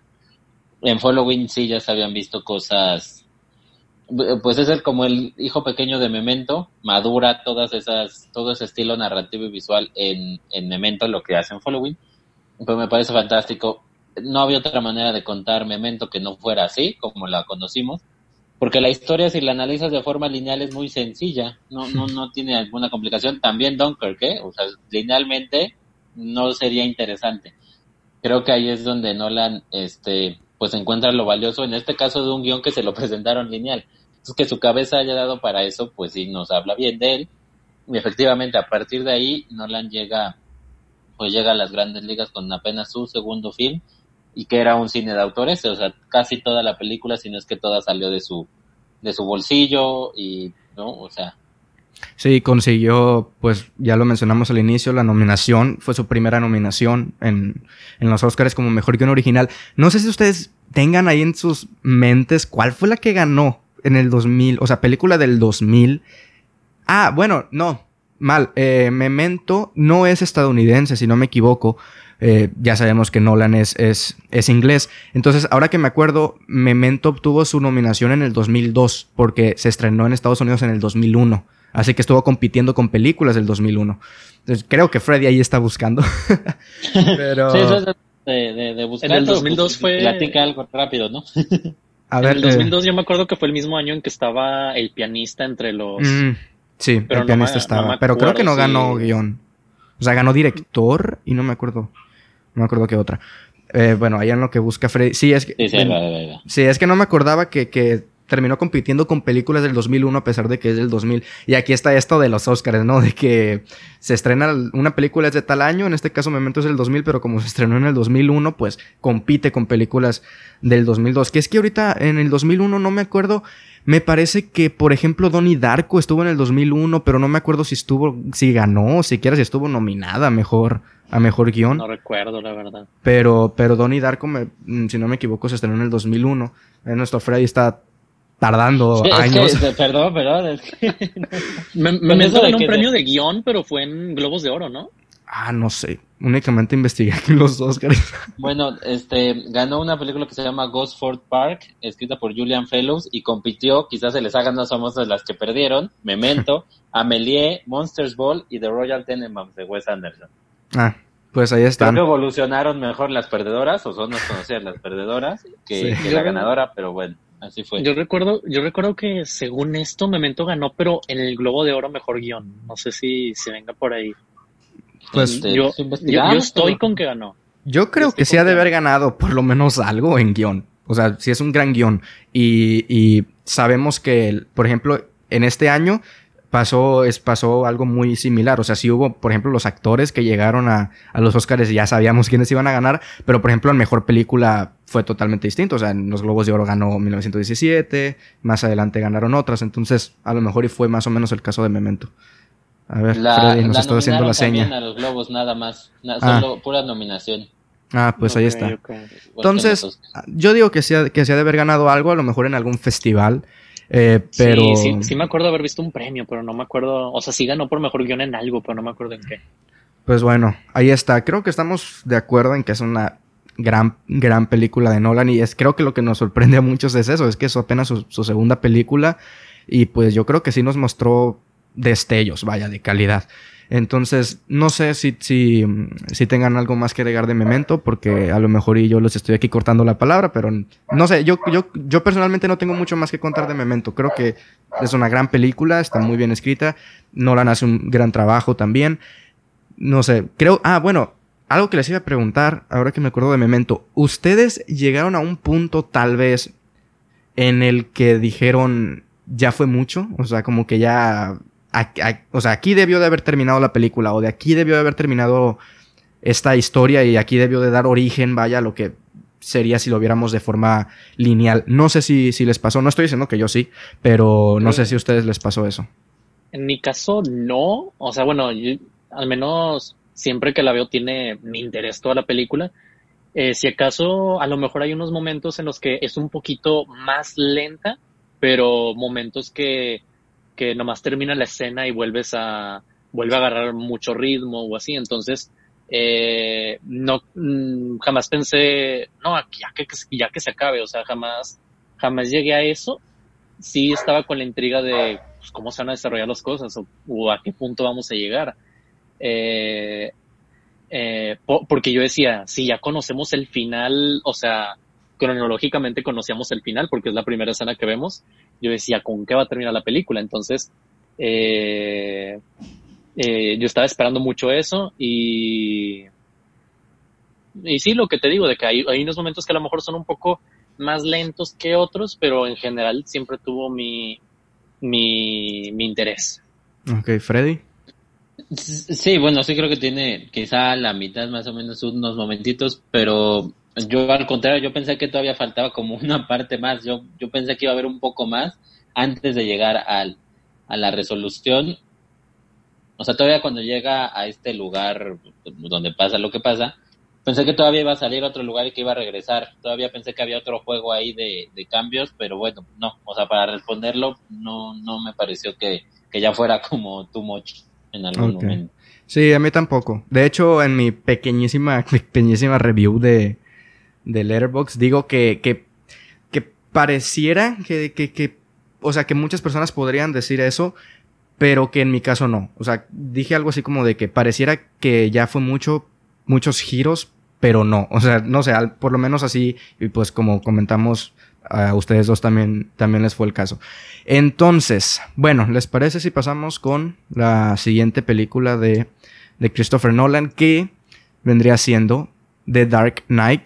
La segunda película de esta trilogía de, de Batman, protagonizada por Christian Bale. Y que, bueno, esta película ya sabemos que de las tres es la que más terminó sobresaliendo. La que, pues, por poner eh, un, un caso, pues, obtuvo... No, o sea, no recuerdo cua, cuántos Oscars ganó. No sé si únicamente ganó el de Heath Ledger. Pero bueno, Heath Ledger. Pero me, me acuerdo que sí estuvo nominado a, a, más, a más premios. Entonces... Batman, The Dark Knight, que hasta el día de hoy eh, es la película que se sigue comparando mucho y que se sigue... Algunos la ponen al, al, en el uno, a otros en el dos, ahí con, con, con algunas de las de Spider-Man de Sam Raimi, como pues la mejor película de, de del subgénero de superhéroes. Ya empecé yo con Dunkirk, ya empezó eh, Roberto con Memento. Freddy, ¿qué nos puedes comentar sobre, sobre The Dark Knight eh, sin decirnos, eh, como, pues como lo hemos estado haciendo, sin decirnos... top, o sea, en el, en, ah, es la que más o es la que no me gustó tanto, pero, pero de Dark Knight, a ver, ¿qué, qué nos puedes comentar? Bueno, la más famosa, por lo menos, de Christopher Nolan, sí, por lo mismo, aunque no sepan, aunque alguien no sepa, vive bajo de una piedra y no sepa quién es Christopher Nolan, sabe que existe esta película. También el mito generado alrededor de la muerte de Heath Ledger creó este, o hizo este efecto, porque no es tan famosa como sus otras dos películas de Batman. O sea, se convirtió en un en una película bastante, bastante este importante.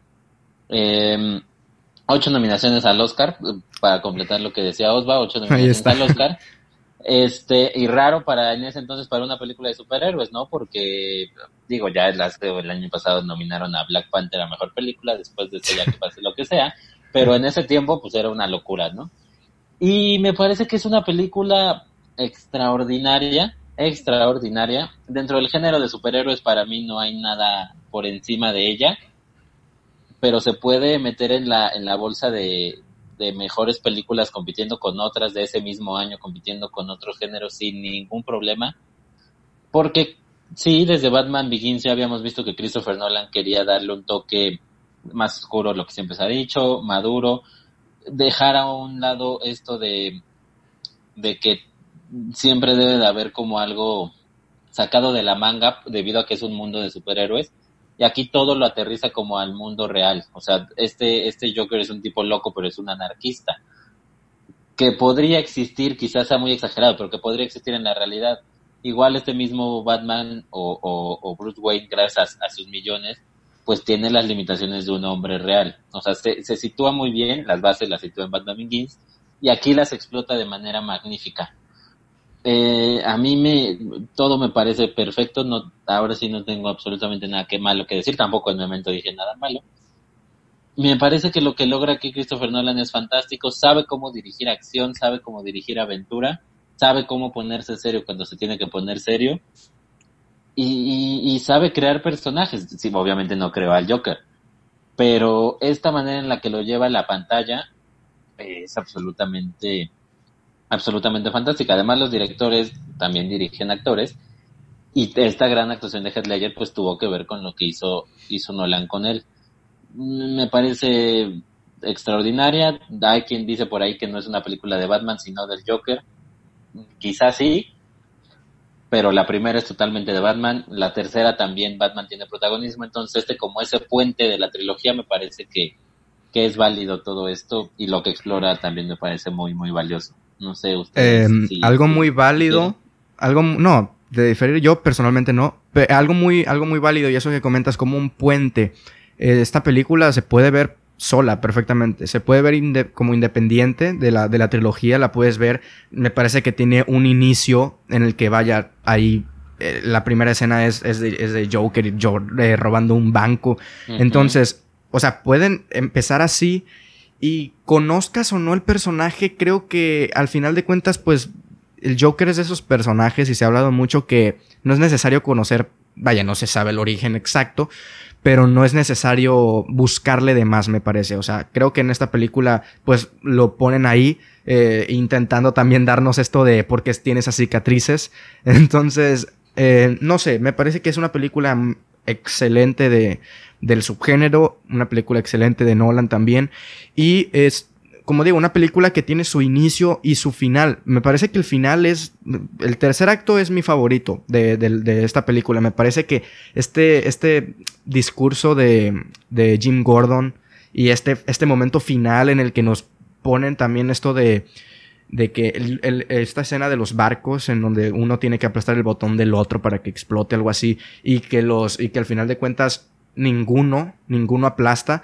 Nos, nos muestran esto de que, y Batman se lo dice al Joker, de que no, no todos son como tú. O sea, siempre nos hemos, nos hemos puesto del lado de, de Joker y de la frase del Joker de solamente hace falta un mal día para, para volverse mí, para volverse yo, por ejemplo, para volverse Joker. Pero, pero en este caso es, es, es, es diferente. O sea, es esto de no todos son como tú. O sea, no, aunque tengas a dos barcos, de un lado a civiles y del otro lado a, a a presos, es, es, o sea, es una escala muy grande, dos barcos con un montón de gente que van a explotar, y pues que, y que si no aplastan el botón van a explotar, o sea, que tienen que sí o sí aplastar un botón, y que no lo hagan, me parece que nos dan esta vuelta de tortilla de lo que siempre nos dicen de Joker, ahora de lo bueno de la gente. No sé, a mí me parece que ese, ese, todo ese tercer acto me parece lo mejor de la película, y sin lugar a dudas también, sin quitarle el mérito, por ejemplo, a esta escena de cuando, a partir, para mí, la película, o sea, a mí la película, tampoco tengo nada malo que, que comentar, pero, o sea, para mí la película tiene un, una subida muy enorme desde que, desde que el Joker está en, o sea, está encarcelado y está con esta, con este interrogatorio de, de Batman, o sea, que le empieza a pegar y que le dice, tú no me vas a matar y yo no te voy a matar a ti, algo así dicen. Entonces, no sé, a mí me parece que esta película, en cuanto a eso que siempre se ha comentado de trasladar a un Batman, que al final de cuentas Batman es de estos pocos personajes o de estos pocos superhéroes que no tienen poderes. O sea, lo, lo, ¿cuál es su, su deste? Que es, pelea muy bien y es también millonario. es millonario, o sea, y que tiene muchísimos recursos. Aquí eso está traído aquí. Hay, hay muchas veces en las que, no sé, que se, se les va un poquito esto de Batman y, y es Batman y se les olvida que no tiene superpoderes y no sé, empieza a hacer cosas de, de que no son propias de Batman. Y me parece que Nolan lo que hace es trasladarlo a esta, pues a este, a este mundo. Me parece que está muy, muy bien llevado. No sé, no sé Roberto si, si concuerde con nosotros. Mira, con lo que mencionabas de que la película puede ser vista individualmente. Fíjate que de la trilogía de, de Batman fue la primera que vi. O sea, yo no había visto Batman Inicia. O sea, yo... Eh, a, a, a mí haz de cuenta que me dijeron, ah, ve El Caballero de la Noche. La vi y, y, y entendí completamente. O sea, no necesitaba ver Batman Inicia. Claro, eh, todo el desarrollo de personaje y todo lo que quiere contar la trilogía, pues claro, la tienes que ver en, en trilogía. Pero de lo que cuenta El Caballero de la Noche, la verdad, eh, ta- tampoco tengo peros. O sea, para mí, de películas de superhéroes, está como mi película de superhéroes favorita. Creo, sí, sí, la tengo. Y, y creo que también la pondría entre películas en general favoritas. O sea, me, me encanta El Caballero de la Noche. Y... O sea, tanto la película como Batman. eh, es que está fuerte. El, eh, a mí, a mí me, me gustó un chorro el que la película habla mucho sobre la moralidad. Lo que es con el personaje de... Harvey eh, Dent. De, de, ajá, de Harvey Dent. Porque básicamente Harvey Dent es como que, digamos, la tesis de, del Guasón en el sentido de... Eh, pues lo Aspen. que lo que mencionabas de que de que Joker tiene lo de solo necesitas un mal día, o sea, que cualquiera puede tomar las mismas decisiones que yo sin necesidad de que lo cataloguen como loco. Entonces, tanto eh, Harvey Dent pues tiene todo esto de tanto lo de la moneda, que es de que dos caras, y como luego él tiene ese ese apodo y porque literal se vuelve dos caras. Eh, eh, a mí me gusta mucho que esas dos caras en la película, o sea, las caras de la moneda de la película es Batman y Joker, o sea, son totalmente opuestos, pero, pero existen, o sea, el bien y el mal, aunque sean cosas muy diferentes, eh, el bien no existe sin el mal y el mal no existe sin el bien. Entonces, a mí me gusta que, que tanto Batman como Joker agarran a, a Harvey Dent, Batman con fines de, de que él tiene que significar el, el bien de, de Gotham, él tiene que, uh-huh. o sea, que tiene que convertirse en el símbolo que a lo mejor Batman no se puede convertir, él tiene que ser el símbolo de la justicia, él tiene que ser uh, lo que el pueblo quiere, o sea, alguien que es totalmente bueno y así, y Joker lo agarra, pero para, para él probar que cualquiera puede convertirse en Joker. Entonces, a mí me, me encanta esto de que de que cuando parece que, que el Joker ganó en el sentido de, de ah, mira, logré que esta persona se convierta en mí, eh, eh, que sea mala, eh, que, o sea, que del, de la noche a la mañana pase de bueno a malo. Eh, a mí me gusta que cuando Joker ya comprobó eso y parece que ya todo ahí quedó, pasa lo de los barcos, que es donde otra vez vemos este esto de la, de la moral, que tenemos por un lado los que Eh, los criminales y por otros ciudadanos o ciudadanos, o sea, normal. Entonces, y se ven en esta situación de, de vida o muerte y así, y que como quiera ellos no, no actúan como el Joker esperaba que actuaran por, por su resultado con Harvey Dent. O sea, él esperaba de que si logré a Harvey Dent puedo hacer a toda la ciudad. Y a mí me encanta todos esos temas que maneja la película. Para mí... Eh, de superhéroes es la película que, que más temas trata, o sea, temas más mm, reales, por así decirlo, porque hay otras películas de superhéroes que, que son más del espectáculo, que como quiera son buenas, o sea, eh, pero esta se enfoca más en, en el lado humano, en el lado, sí, la moral de las personas. Yo le, les iba a comentar algo porque estuve leyendo mucho y pues puede ser válido en el sentido de... de... como película o como de guión, pero me parece que, como ya dijo eh, Roberto, apoya a la tesis de la película, que esto de que muchos dicen de que Harvey Dent fue como de O sea, no hubo un desarrollo, o sea, no hubo, o sea, que de pronto se hizo malo, pues, o sea, con, le mataron a la novia y ya, se hizo malo. Entonces, o sea, muchos dicen y, y o sea, puedo entender eso, de que, ok, tal vez no funcione tanto en ese, en ese aspecto de que fue totalmente blanco y negro, o sea, se hizo blanco y se hizo negro. Pero creo que apoyo lo que dice Roberto de, de, de que apoya la tesis de, de esto de que, o sea, de la noche a la mañana se puede hacer alguien, alguien de, de esa manera, pues, como el Joker, de que, mencionándolo otra vez, de que solamente hace falta un mal día. Entonces, no sé, o sea, no sé, yo, Freddy, ¿tú qué opinas de eso? ¿Qué, ¿Crees tú también que, que apoya a eso de que sí termina funcionando? O, no sé, a lo mejor y tú piensas que fue como algo muy, muy abrupto que no termina de funcionar como... como película tal vez, o como guión, que no hubo un desarrollo tal vez. No, para mí sí funciona en parte por porque eso es lo que trata de decir, que un mal día, un mal momento te puede hacer villano, pero también porque a final de cuentas Harvey Dent, o ya como Dos Caras, si lo analizas bien, en realidad no es un villano, es lo que quiere es vengarse, y quizá cualquier ser humano en algún momento de su vida se quiere vengar, y eso no lo hace un villano. Lo que, o sea, su, su, su villanía, su acto malo es quererse vengar de Gordon y, y, y de Batman. O sea, eso es, eso es lo que él hace malo. Él quiere venganza. Y ni siquiera que le hayan matado a su, a su novio es lo que lo hace quererse vengar, sino esto aunado a la presión del Joker y a todo lo que juega con su cabeza en un momento de debilidad. Entonces, quizás si se hubiera convertido en la peor persona, dices, bueno, quizás está como muy desfasado, ¿no? Que te haya pasado una cosa, hayas perdido a alguien y ya seas un criminal terrible. ¿Qué es lo que pasa con la película En Solitario del Joker? Que creían que un mal día lo iba a hacer malo y en realidad no. Le ha ido mal desde que era un niño y por eso a los treinta, cuarenta años se, se hace lo que se hace.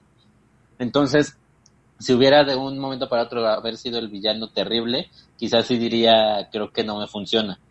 Pero lo vemos queriendo vengarse y a final de cuentas vengarse por amor. No ha, no ha dejado el lado del amor de un lado, ¿eh? Aunque se transformó, nunca dejó de amar a su novia y por eso quería darle a Gordon en lo que él más amaba, que eran sus hijos y, y bueno, su hijo y su, y su esposa.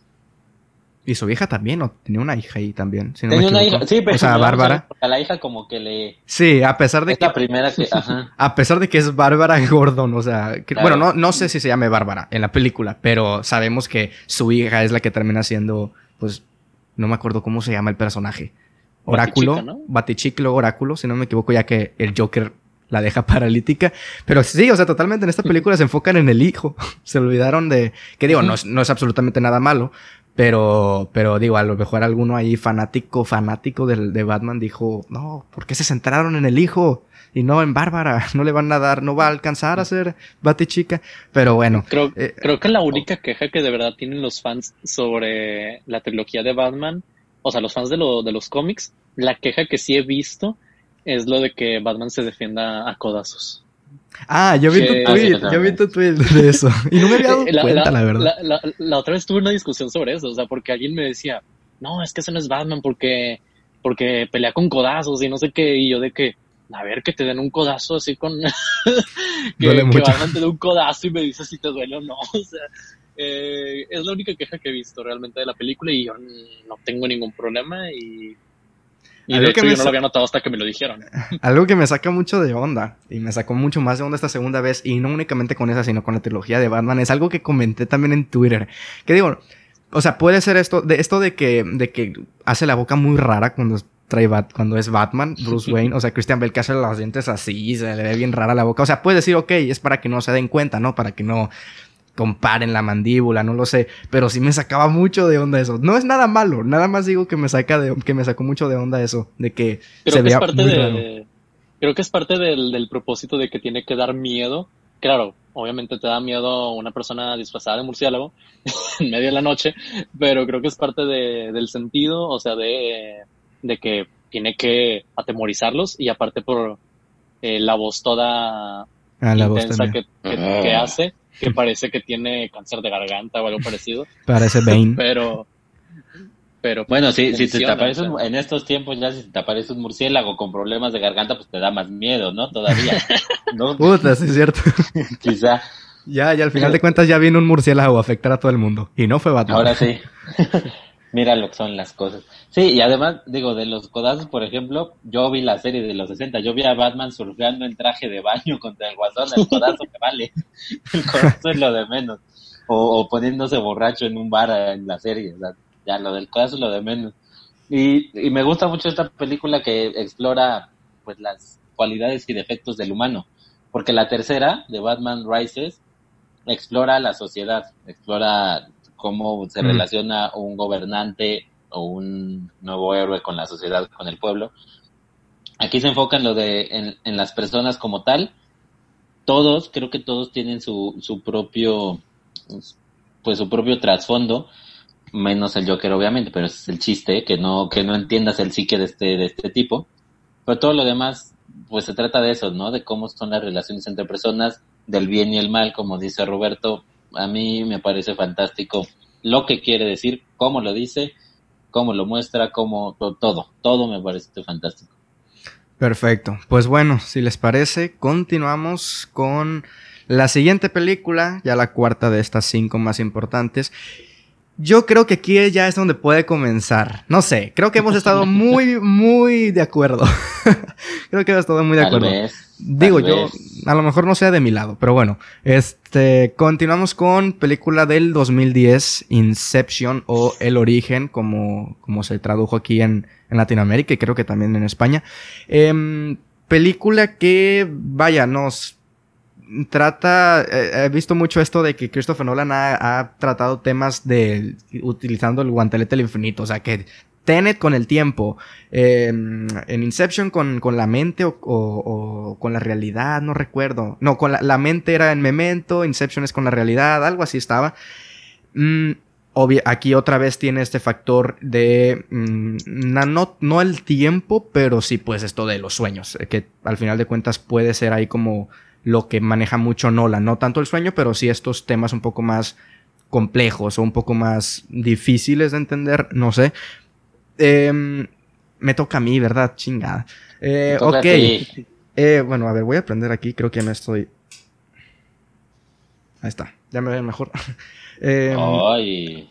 Yo no okay. tengo lámpara, entonces... No, pero tú te si, se hace más de, si se hace más de noche, eh, valió. eh, Nomás el foco y ya. Bueno, Inception. Yo debo decir que la vi... No, pues no recuerdo hace cuánto la vi. Pero, pero pues ya tiene rato. Y pues la vi, la revisioné para, para, para el podcast. Debo de decir que... Y ya, bueno, no sé, ya soltaré la pregunta. Pero, pero algo que estuve leyendo mucho era de que la primera vez que la ves te parece mejor que la segunda vez. Porque eh, la primera vez que la ves pues es algo... O sea, los efectos visuales sabemos que fueron muy buenos. Yo no sé, yo la verdad es que estoy... de acuerdo en, en ese sentido de que fueron muy buenos efectos visuales, todo esto de, por ejemplo, cuando le enseña eh, Leonardo DiCaprio a, a su pupila, no recuerdo el nombre, los personajes son muy malos, y que ella hace el, el mundo así como que lo pone de arriba abajo, y uh-huh. es, ese, todo eso me pareció una genialidad. Luego también esto de las escaleras, que parece ser muy simple, pero también está muy bien, muy bien llevado. Me parece que todos los efectos visuales es muy, está muy bien decir que, que están muy buenos, vaya. Eh, lo que es, lo que he leído es eso, de que la primera vez que la ves te parece muy buena por esto de lo visual, porque te sorprende, porque te, te quedas así con la película, y que la segunda vez que la ves eh, puedes notar por ahí agujeros en el guión o cosas así. Yo la verdad es que... la vi hace poco y por segunda vez o por tercera, ya no, no me acuerdo, pero, pero no sé, a mí la verdad es que me gustó, yo creo que incluso más de, lo, de la primera vez que la vi. Creo que es una película que es muy interesante, no sé, a mí, a mí todo este, todo esto, este mundillo de Nolan de utilizar diferentes recursos, pues como Memento con, eh, o con, eh, con, en este caso Inception, me, me gusta mucho, creo que es, son mis cosas favoritas de, de Nolan. Que aquí a lo mejor y en la siguiente película podemos ver eso de la pretensión. Yo ya dije que no voy a decir eso, así que me cayó. este... Ya lo he hecho como diez veces en el podcast. Como diez veces hoy. Eh, no sé. Creo que es mí... demasiado pretencioso de tu parte. Que, que no tomes en decir cuenta que, que... Decir que no vas a decir pretencioso es muy pretencioso. Bueno, ya. Este, cerrando, porque Quiero, quiero escuchar también sus, sus opiniones respecto a la película. A mí me gusta mucho. Creo que es una película... Creo que es una buena película. Me parece que es una película que está bien llevada con lo que quiere contar. Me parece que... Ok, muchos se quejan también de que tiene mucha... Eh, que, que está muy sobreexplicada, tal vez. Que tiene mucha eh, sobreexposición. Que eh, repiten mucho las reglas de, de este mundo. No sé. Creo que al final de cuentas... Cuando vas a jugar con esto, puedes darte ese, esa libertad de intentar explicar a veces un poquito más, porque nunca falta el que pues no esté entendiendo y que te lo expliquen de nuevo en la mitad de la película. Pues no sé, no lo veo mal yo. No sé, yo creo que sí es, es una... Es una muy buena película. A mí me gusta mucho Inception. Me parece que en el tema de las actuaciones, que no lo, no lo habíamos estado comentando mucho, me parece...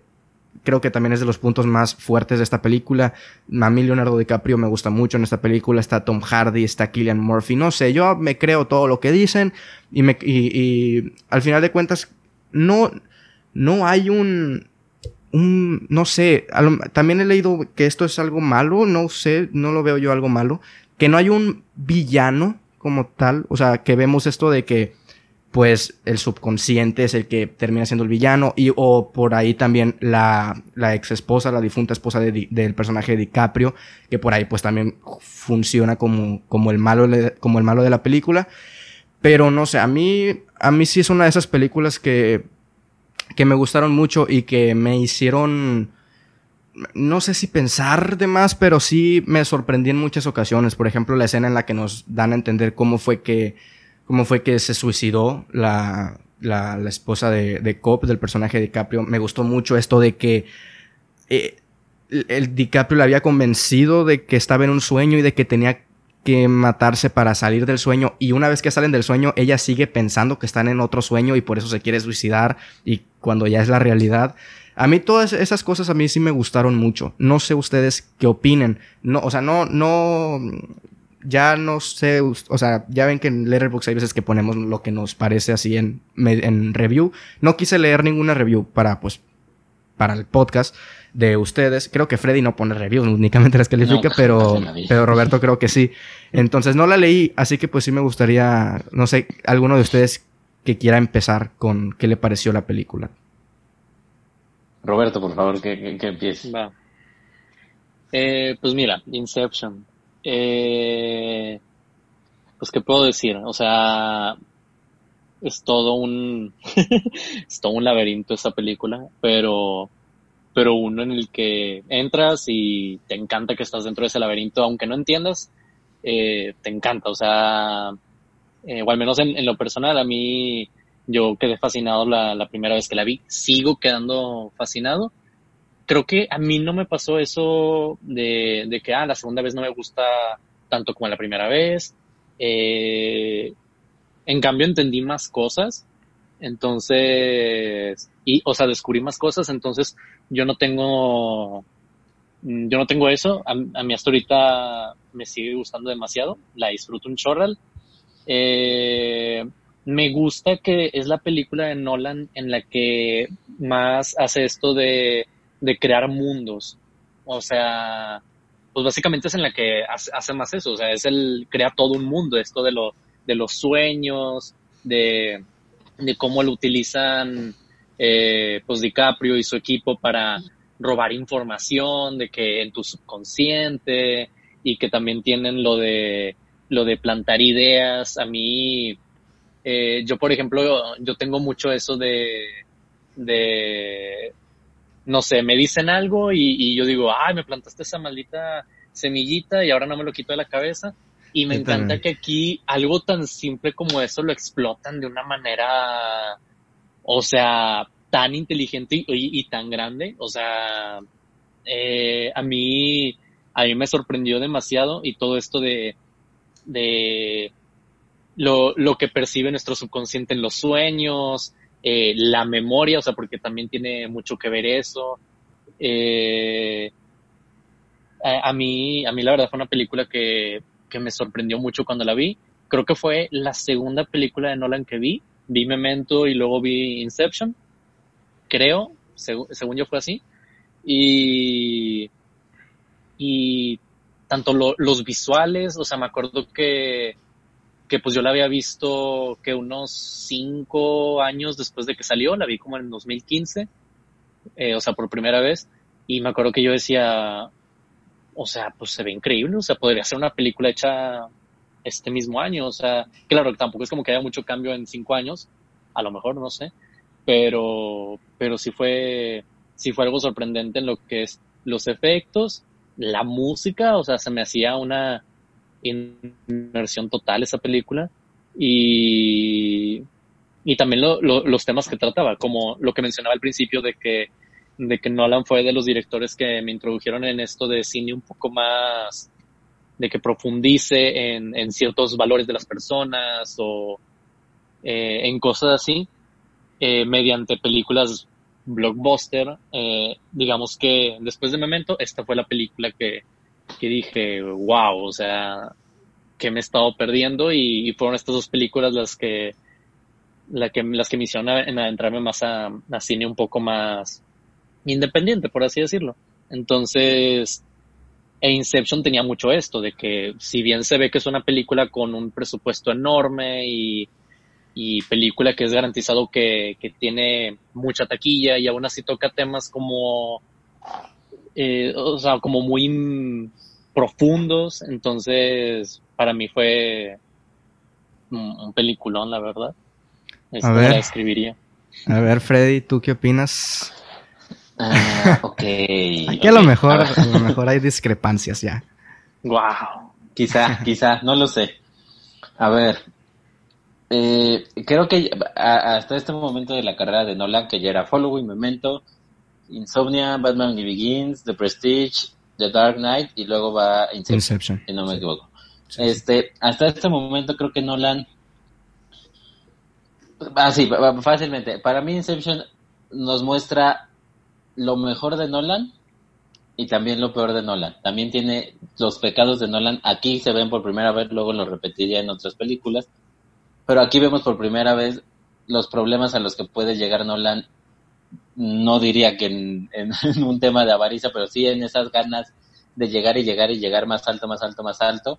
Creo que llega un punto en el que en el que se pierde de, pues, de lo correcto de, de su narrativa. De entrada, decía, decía Osvaldo que de repente explica mucho, por ejemplo. Le veo muchas cosas buenas, pero ya las dijeron. Entonces, por eso me voy a enfocar en lo que creo que le falta a esta película. Dice Osvaldo que, que muchas veces eh, sobre, sobre hablan, sobre cuentan, hablan mucho sobre, sobre lo que está pasando. Sí, quizá a veces sea muy necesario, pero es toda la película. Son dos horas y media de hacer eso. Y una máxima del cine dice que si quieres decirme algo, no me lo cuentes, muéstramelo. Y no hay por dónde mostrártelo, porque Nolan está a veces tan enredado en su propio relato que si no te lo dice, no se entiende ni él. O sea, si te lo muestra en la cámara, no se va a entender él, no se, no lo va a entender nadie. Por eso cuenta tanto, por eso está constantemente diciéndote y te repite y se repiten, bueno, vamos, los personajes, y de repente sale alguien y dices, de verdad, este momento en el que estás a punto de morir es buen momento para ponerte a platicar sobre de qué trata la película. Pues es que si no lo platicas ahorita no entiendes nada. Entonces, por eso creo que hay tanta explicación, porque no hay lugar a mostrar. Nolan no encuentra cómo mostrarlo y prefiere simplemente plasmarlo en el guión. Eh, sí, hay muchos ojeros de guión, más de los que yo me imaginaba. Yo le encontré quizá uno que otro, y realmente, verdaderamente importantes, no. Pero bueno, el otro día vi en YouTube, no no lo vi completo, pero era un video de una hora de puros agujeros de guión. Una hora de, de todo lo que estaba mal en ese guión. Había obviamente cosas que justificabas y decías, bueno, yo creo que esto es así por, por esto. Pero sí hay muchas cosas que tienen razón, no no no tienen lógica y no, no conectan con lo demás. Creo que sí hay, por primera vez en su filmografía ya hay escenas, no la película, para mí la película no es pretenciosa, pero sí hay escenas que son pretenciosas, que, que como dice Osva, que quieren más de lo que pueden lograr, pero no sé cómo dijo mi buen Osva. Esto, por ejemplo, hay una escena del, de, donde están en la camioneta, los empujan, la camioneta cae y cae y cae y cae y, y, y, y queda prácticamente en, en perfecto estado, no pasa nada, o sea, tienen la patada, pero no se despiertan ni nada, pero es la escena en la que están en el hotel y él está peleando contra los malos, Joseph Gordon-Levitt, y todo se empieza a dar vueltas. La escena la ves y dices, wow, o sea, yo la vi y dije, wow. Y luego cuando regresan dije, ah, no encontraste cómo meterme una escena, cómo mostrarme esta maravilla que puedes hacer dirigiendo, y decidiste tirar el camión que inmediatamente después va a seguir igual. O sea, se cayó, dio cuatro vueltas, porque lo vimos dar cuatro vueltas, y después sigue igual. O sea, son varias cositas que dices, ¿por qué, por qué, por qué, por qué? Y digo, si ya te metes en detalles, pues quizás hasta tontos, de repente hay puertas que, que patean y abren, y en la siguiente escena meten la tarjetita del hotel para abrir, porque si no, no abren. Cuando, cuando ya la habían roto una escena anterior. O sea, son, son cositas que, que creo que de repente se pierden y que quizá en un primer visionado no veas, porque yo obviamente vi en el segundo, y en el segundo ya me empecé a dar cuenta de, de estas, de estas cosas. Creo que Nolan quiere parecer no inteligente, porque al final de cuentas sí me parece una película inteligente, pero quiere parecer como que de, o sea, quiere que creas que su película es sumamente revolucionaria, sumamente inimaginable, que es difícil de lograr, y ya cuando la analizas bien, tampoco estamos ante la historia más complicada. Creo que Nolan es el que la va, la va tratando de complicar, pero de repente la, la empiezas a analizar y la historia no, tampoco es que exija mucho, la forma de contarla es la que exige mucho, que llega un momento, creo que por ahí lo comentaba Osva, donde dices, ay, ya, y si, o sea, de, llevo dos horas pensando y quizá, algunos pueden decir, quizá no he podido disfrutar una escena, porque todo el tiempo está exigiendo, exigiendo, exigiendo, exigiendo, y creo yo exigiendo un poco de más. Creo que por momentos podría irse a lo sencillo y su relato valdría exactamente lo mismo y tendría exactamente, exactamente lo mismo. Entonces, independientemente de todo lo bueno que, que ustedes dijeron, que está bien dirigida, técnicamente está fantástica, ganó cuatro Oscars en edición de sonido y demás. Los efectos visuales son brutales, brutales. Por supuesto, la escena de, de donde Ellen Page se empieza como a totoblar la ciudad, digámoslo así. Es fantástico, por supuesto que es fantástico.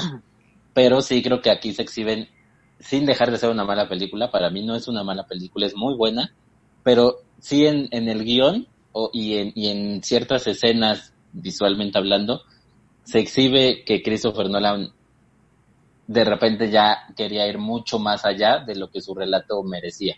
Sí, por momentos es, ahora sí, como Osva decía con Memento, que algunos podrían pensar, creo que aquí sí ya es too much. Llega un momento donde ya es, ya es demasiado, complet, correctamente utilizar la palabra demasiado.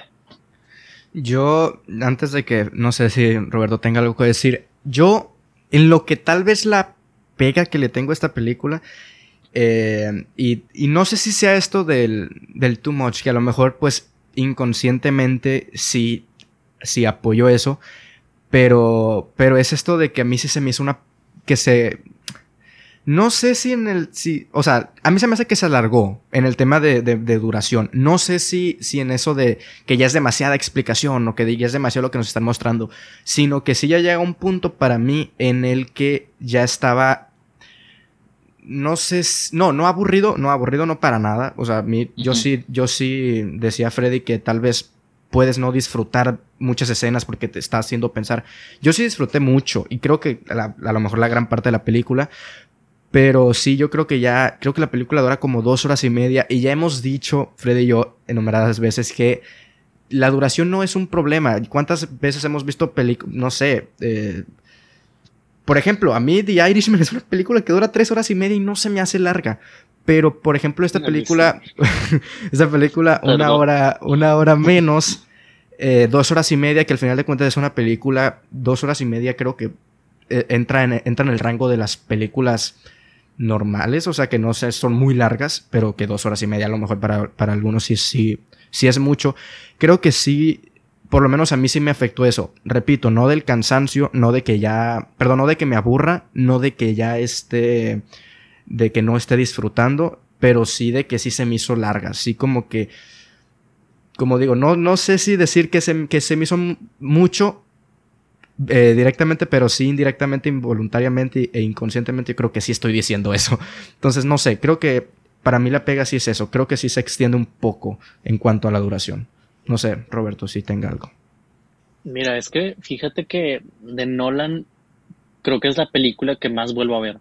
O sea, es la película que sí tengo como que mmm, que en un mismo año fácil la vuelvo, o sea, la veo tres veces o no sé, o sea, me me, me encanta la película. Y a, a, mí, a mí, por ejemplo, eso de que dura dos horas y media, sí se me hace... Hay películas en las que sí, dos horas y media se me hace mucho, pero fíjate que con Inception no me pasa eso. O sea, a mí con Inception se me pasa de volada. O sea, y, y por ejemplo, le he puesto la película en ocasiones diferentes cada una, pero de que una vez se la puse a un primo y me decía, ¿a poco ya se acabó? O sea, al menos hasta ahorita no me ha pasado eso de que, eh, de que me digan, oye, ya. eh... Sobre lo de la sobreexplicación, no sé. Bueno, es que al menos, um, al menos yo cuando lo, cuando le he visto, jamás siento que me estén explicando de más la película. Sí, sí pienso eso de que es, debes mostrar y no contar. O sea, sí es una regla de cine.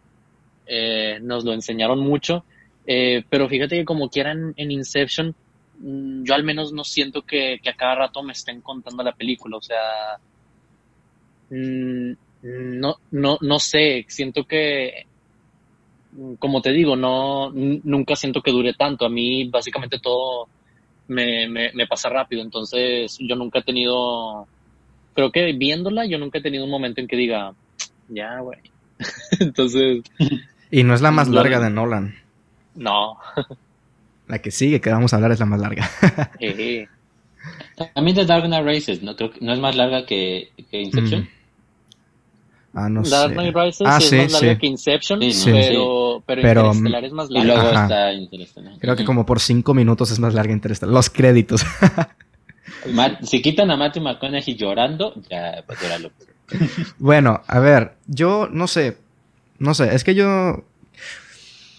No sé qué, no sé, es que no sé qué comentar. Creo que, creo que aquí a, en esta película creo que es mucho el caso de cada quien. Porque, o sea, yo ya dije, o sea, Fred, digo, Roberto ya dijo que, o sea, él la ve tres veces y, y no, no, no se aburre o no, o no le parece que encuentre algo malo. Freddy no sé cuántas veces la haya visto, no sé si cada vez que la vea le encuentre algo, algo malo. Pero yo creo que yo no...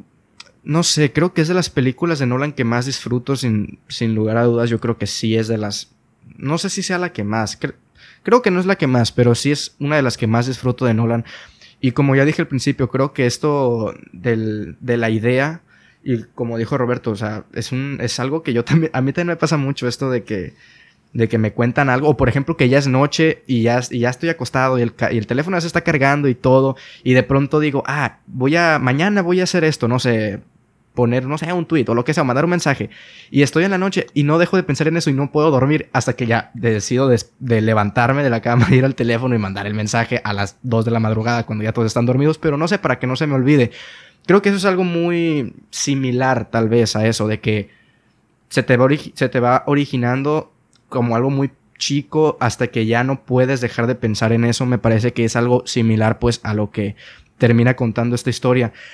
A mí no sé, a mí tampoco me parece que, que, que sobreexplique mucho. Creo que estoy tan metido en la película y creo que estoy tan fascinado que al final de cuentas me termina apoyando más que, que lo que me termina perjudicando el hecho de, de, de sobreexplicar o de la sobreexposición o de contarme en, en igual de mostrarme. No sé, yo creo que yo creo que es como cierro con, con lo que yo tengo que decir de Inception. A mí sí me parece de... de las mejorcitas de Nolan. No sé si alguien más tenga algo que añadir. Pues este, yo nada más dos cositas para finalizar. Este, a mí se me pasó ahorita decirlo, a mí no me gustó lo de DiCaprio, por cierto. Varios momentos me parece que estaba en, en un nivel mucho más arriba, y sobre todo cuando se tenía que poner dramático. Para la para la acción y la aventura de DiCaprio no tiene absolutamente ningún problema. Cuando se trataba de poner serio y de, y de romántico, quizás es cuando me sacaba un poco. Y pues quiero saber qué opinan. ¿eh? Estaba en un sueño, ¿no? Al final se cae el tótem, ¿no? Ok, mira, fuera de... Evitando esto, ¿no? Evit- evitando esto todo. Ah, sí, no dijimos que iba a haber spoilers, pero ya saben que en el podcast hablamos de spoilers siempre. Este, quitando esto, por favor, nadie diga esto de, no, es que Nolan, o sea, que puede ser cierto, pero yo aquí queremos sí o no. Que esto ya ven, y que apoyo, apoyo esto de que al final lo que Nolan nos quiere dar a entender es que a, al final al personaje de DiCaprio no le interesa si está en un sueño o no, porque tiene a sus hijos enfrente y prefiere ir con ellos, sí, en igual de esperarse a ver si se paró o no. Ok, ya sabemos eso, lo que, pero sí, sí es cierto, no me acordaba de esa pregunta. Yo creo que no estaba en un sueño. Yo creo que al final, al final sí se me hace que empieza a tambalearse, y creo que si lo dejan un segundo más, el, el, la peli, el frame lo dejan un segundo más, yo creo que sí se hace así, mucho así, y ya como que se va a caer. Creo que, creo que lo cortaron en el momento justo en el que empieza a tambalearse un poco, pero no tanto como para decir y estar seguros que, que, sí, que sí estaba en la realidad. No sé ustedes, yo creo que sí estaba en la realidad. Mira, yo, yo también pienso que está en la realidad. No estaba en un sueño, y siento que, pues como tú dices, el, el, el personaje anda, o sea, quiere comprobar, pero como ya tiene a sus hijos de frente, ya ha pasado por tantas cosas, que, que si bien repetía ese recuerdo en muchas ocasiones, aquí por fin le vemos la cara. Él, él estaba con esta, sí, ajá, él estaba con la idea de, de, de ni siquiera los pude ver, y aquí es como que los ve. Y, y ahí ya, o sea, dice, después de todo esto lo que pasé, ya, o sea, ya no me importa, o sea, yo quiero estar con mis hijos, no me importa si es un sueño o no. Entonces, a mí me gusta muchísimo eso, y también siento que sí hay como que unas pruebas en la película de que están en la realidad.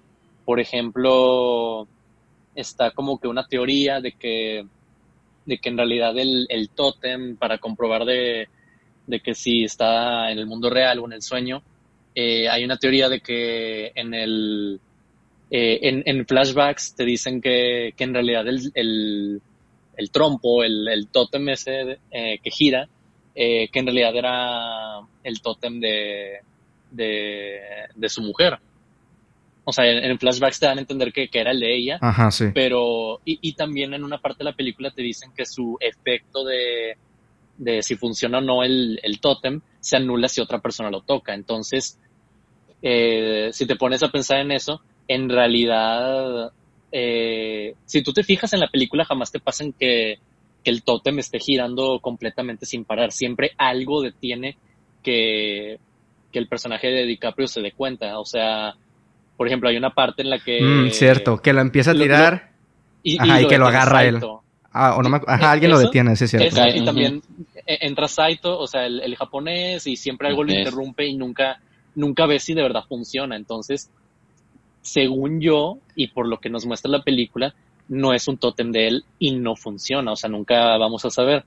Y, y algo había visto de que según que, que en la película, las escenas que son en el sueño, como en los sueños, él todavía sigue... Su mujer existe en los sueños y está casado con ella. En los sueños él tiene su anillo de, de matrimonio, y en cambio en la realidad no lo tiene. Y si me, si me he fijado las veces que la vuelvo a ver, que, que sí, efectivamente, en las escenas de sueño de repente hay unas partes bien fugaces en las que ves la mano y trae un anillo, y en, y en la realidad no tiene. Y en la escena final no tiene ese anillo. Y, y siento que de ese final...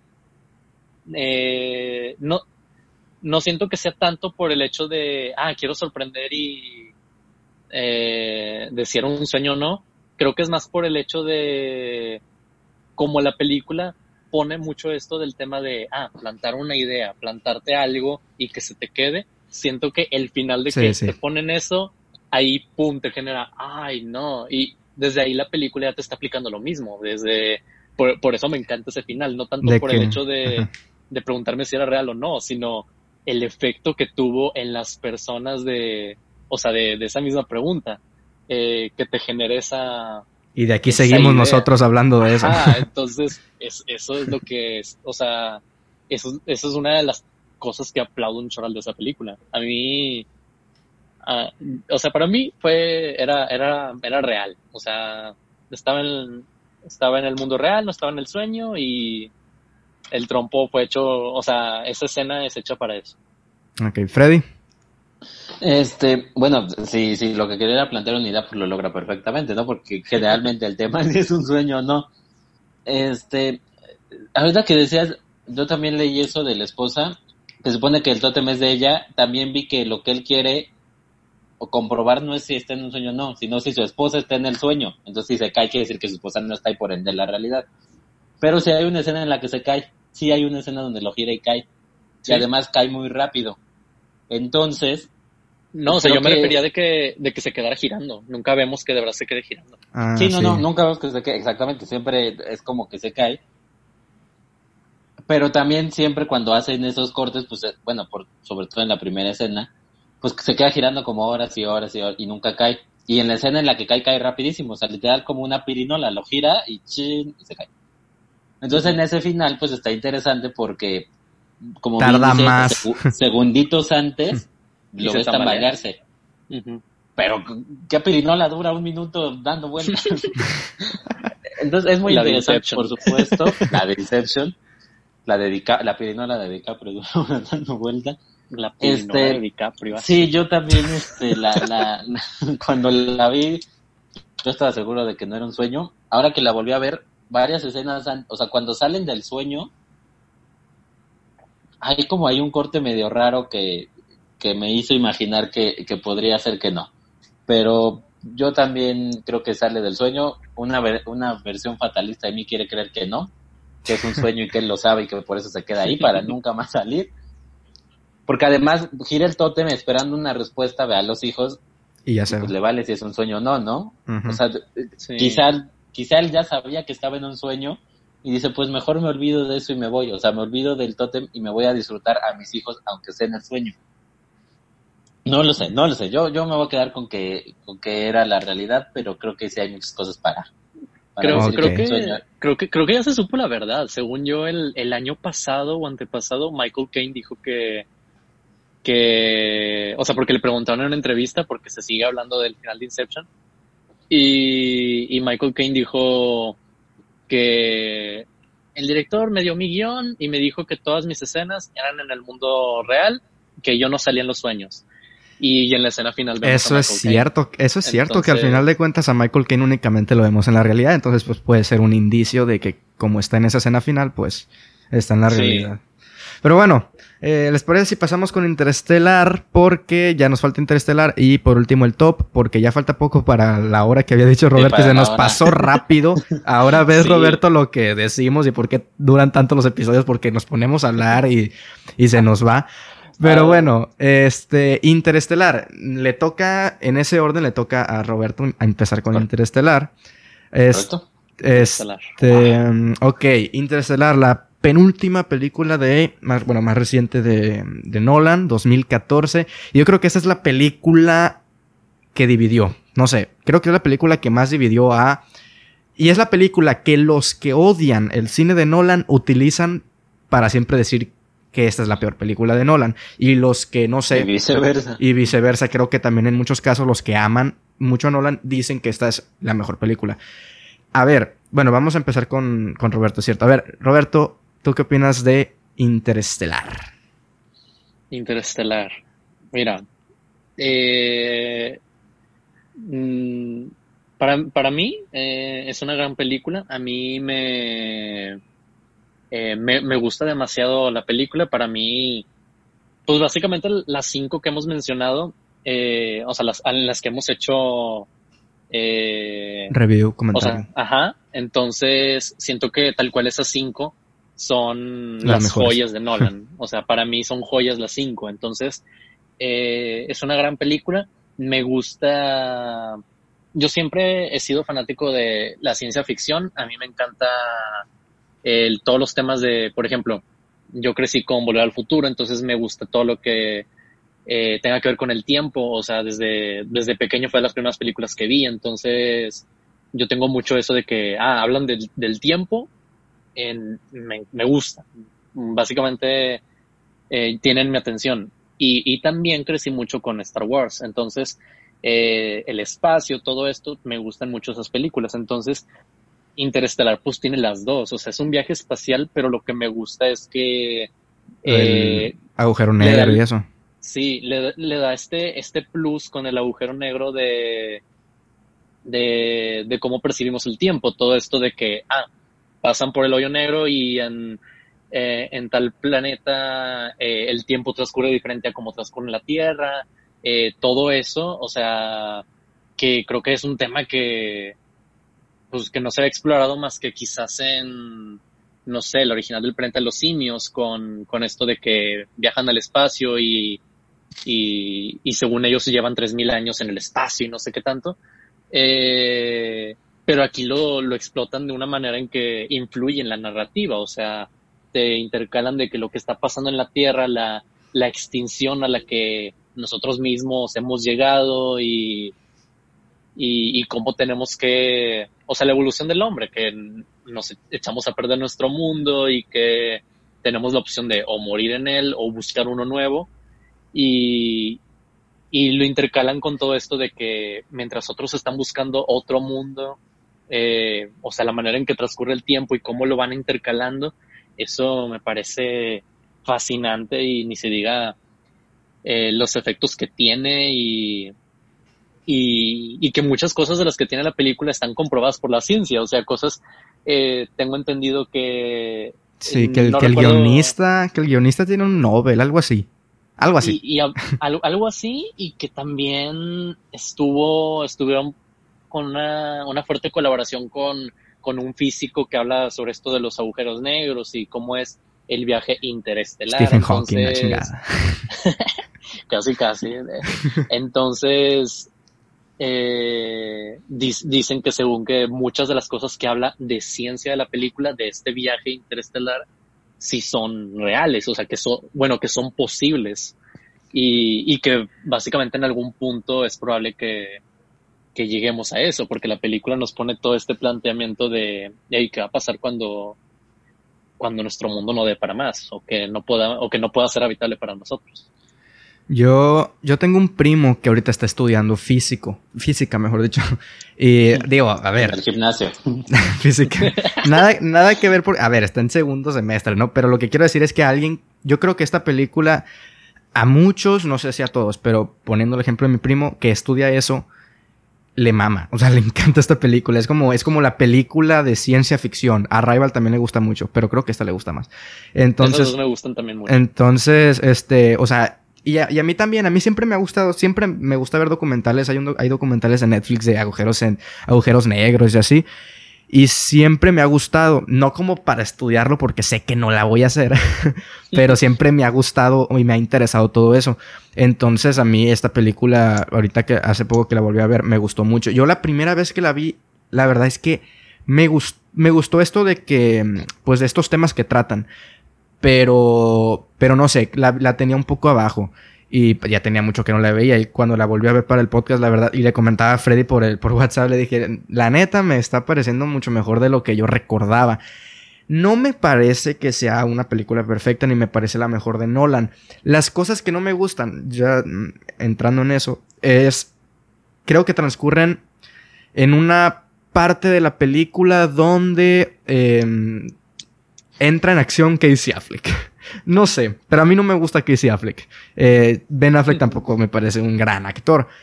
Pero hasta eso creo que Casey Affleck es mejor actor. Fíjate lo que es las cosas. Es correcto. Este, pero no sé, me parece que en esta película no, no, no tiene ni el tiempo ni el personaje es tan importante.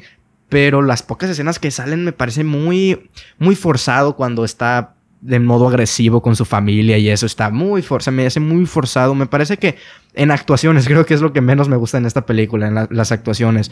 Me parece que, no sé, Matthew McConaughey me gusta mucho por True Detective. Aquí es otra cosa completamente distinta, pero creo que tampoco le sale mucho esto del sentimentalismo a Matthew McConaughey. Yo no sé, a, a lo mejor soy yo que no lo puedo imaginar como un personaje tan sentimental porque tengo muy grabado a el personaje de True Detective, que es totalmente serio y no cree en nada, o sea, pero no sé, creo que, creo, o sea, a mí Interestelar me gusta, me gusta, y, y, y, y creo que son esas partes que no me encantan tanto, esto de, de Casey Affleck sobre todo, y hay algo que a mí, ok, podemos decir esto de que pues al final de cuentas los humanos fueron los que terminaron poniendo el agujero negro ahí para, pues, que ahí vayan en el pasado y que termine. Es una paradoja, ¿no? Un... Pero lo que a mí no sé, no me...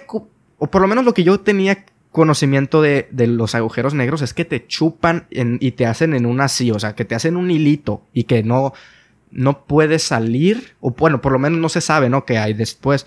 Pero, pero eso de... Y, por ejemplo, aquí en la película, no. O sea, estamos en la perspectiva, estamos dentro de la nave y se ve todo normal. Se ve que, que se hace así como que se distorsiona eh, por fuera, por el agujero negro.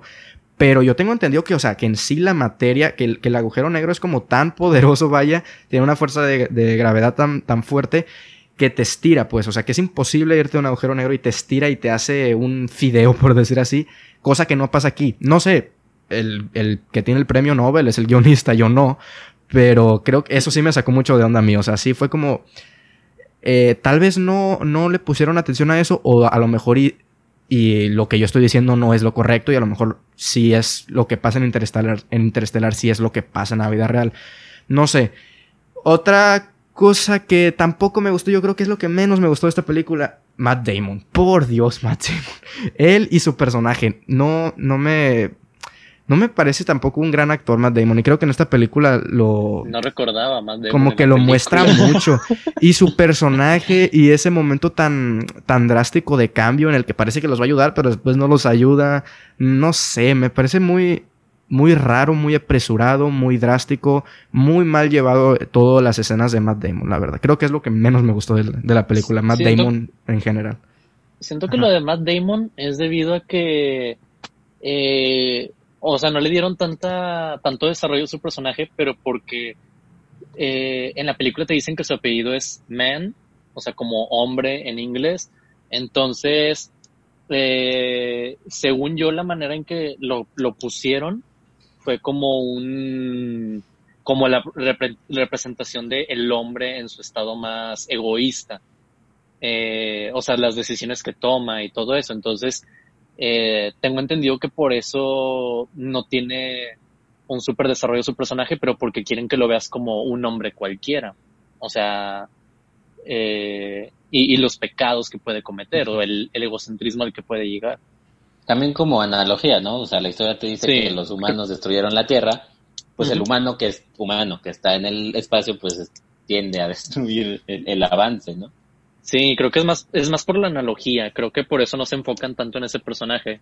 Es más por la analogía de o la metáfora de de que te están planteando en la película de el hombre es el causante de, de todo mal y aún así el hombre es causante del mal ahí arriba. Okay, bueno, sí, Freddy, que tú no no has dicho opiniones. Me voy rápido para irnos con con el top. Este. Sí, visualmente, vamos, como director, un logro fantástico por parte de Christopher Nolan. Hasta ese momento, recordemos que está antes de Dunkirk, quizá la película mejor dirigida de Nolan, quizá. Eh, me parece que donde tiene ciertos problemas o ciertos pecados es en el guión, ya, ya Osva dijo varios. Sí, el personaje del hijo es uno, no conectas quizá por el actor. Yo no conecto más por el personaje. Y por la, o sea, a final de cuentas la historia, si la ves completa, pues se reduce a la relación padre-hija, ¿no? A, a, o sea, cómo eso impacta en el universo una relación. Entonces dejas de por completo de lado al hijo, simplemente es como un canal para, o sea, como que lo pusieron para que se vaya enterando de lo que pasa en la Tierra, pues no es un personaje muy importante. En general los personajes, algunos funcionan mejor que otros, no todos funcionan muy bien. Eh, Matthew, Matthew Manigüis a mí tampoco me, me gusta mucho cómo actúa. Este, tiene ahí sus, sus problemitas. Este, sí, yo también tenía entendido lo de los agujeros negros, ¿no? Que no podías llegar a otro lado, pero bueno, eso ya... Entonces metámonos ahí en la fantasía, digamos que... Sí, que eso, no es una ficción, vaya, es una película. Es una ficción, entonces bueno, digamos que sí. Eh, todos defienden mucho la música de Hans Zimmer, que es fantástica, pero hay un problema aquí, o que a mí me pasa. Escuchas la completa y es fantástica, pero tiene varios momentos donde no va acompañando la película. El más claro y el, el primero, cuando van persiguiendo ese tipo avión, entre avión y dron, en las primeras uh-huh. escenas, se empieza a poner una película, una canción, como si, como si la película dependiera de que lo atraparan y no te han dicho ni siquiera qué es, y después se olvidan de esa cosa, o sea, ni vale más si lo usaron o no, pero la película está en un tono muy arriba, muy sentimental, muy fuerte, Y dices, bueno, pero sí, prácticamente es como, como un jueguito de los papás con el, del papá con los hijos. ¿Por qué te me empieza a poner tan sentimental? Y creo que hay varios momentos donde es fantástica en lo individual. Cuando la conectas, ahí me queda, me queda un poquito a deber. No creo que la película sea una obra maestra como muchos defienden. Creo que sí es muy buena, no, no lo voy a negar. No creo que sea una obra maestra. Y esta es en la que principalmente yo he escuchado eso de, de que... La pretensión, no creo sí. que es una obra maestra, no la entiende. De un lado, que, que la pretensión. Y de otro lado, que quien no es... que si dices que no es una obra maestra, no la entendieron. Pues tampoco es... Te lo creo quizá de dos mil uno, que la ve, ve la veinte veces y entiendes otra cosa. Pero esta no es muy complicada de entender tampoco. Entonces, no, creo que... Creo que ahí se queda. Tampoco me parece pretenciosa en, en general, ni muy difícil de entender. Entonces, me, me queda como una película sobre el espacio buena, hasta ahí. Me gusta más Arrival, por ejemplo, ahorita que la platicaban. A mí también me gusta más Arrival. Sí, a mí también me gusta más Arrival. Ok. este, ok, les iba a decir, eh, retomando lo de que esta es la película más larga, dos horas casi cincuenta, redonde, redondeémoslo re, a, a, dos, a, a, tre, a dos horas cincuenta, tres horas. ¿Creen ustedes que se siente? Porque pues también he leído mucho esto de que todo el primer acto, esto de en la granja, las calificaciones de la hija, que al que al, al Timothée Chalamet no lo quieren en la universidad, algo así. ¿Qué opinan ustedes del primer acto? Porque a mí la verdad es que yo sí estaba muy entretenido. No sé, creo que al final de cuentas sí me termina sirviendo como para ver eh, quién es eh, el personaje de Matthew McConaughey. Aunque sí, en un momento sí me dio, sí me sacó de onda esto de que pues nos lo presentan, ¿no? Como un granjero y resulta que ya fue un astronauta y de pronto nos lo, nos dicen que fue un astronauta y se me hizo muy, muy, muy repentino, así como que, oh, pasó de astronauta a granjero, porque ya nos dicen pues que, que el mundo no necesita más astronautas, que necesitan más granjeros, o sea, que produzcan comida, etcétera.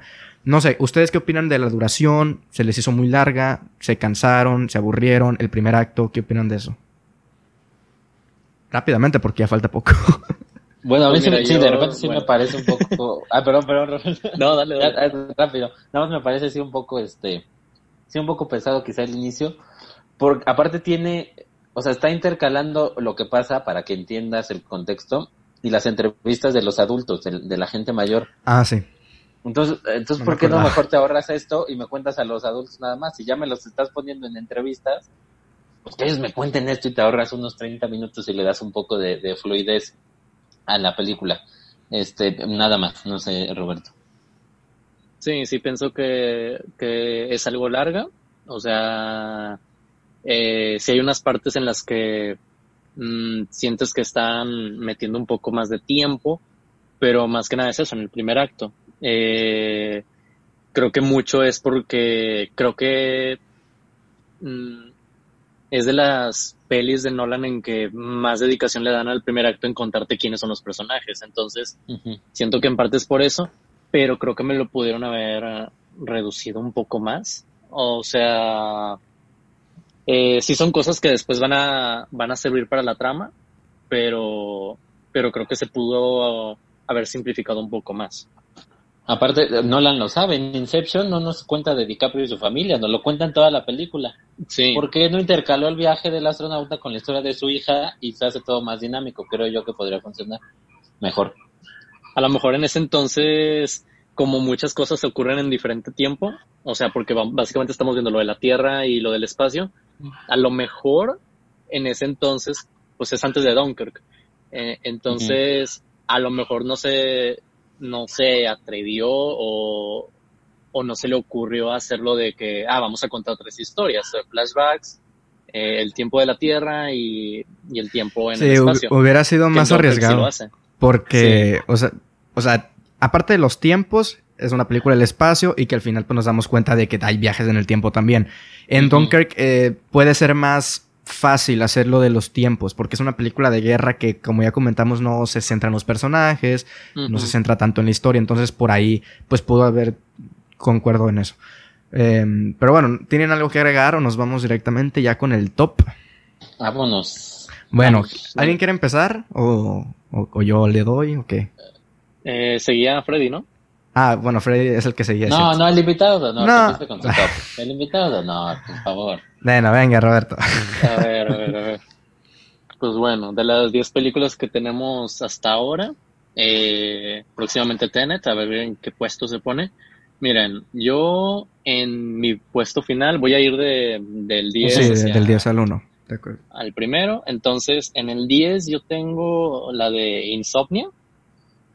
Siento... No es mala película, pero es la que tengo... Pues mira, es Insomnia y me dio sueño, entonces... eh, eh, Pocas veces fíjate, se puede hacer ese chiste. Tenía que aprovecharlo, lo estuve pensando toda la semana. De... entonces, eh, fíjate que...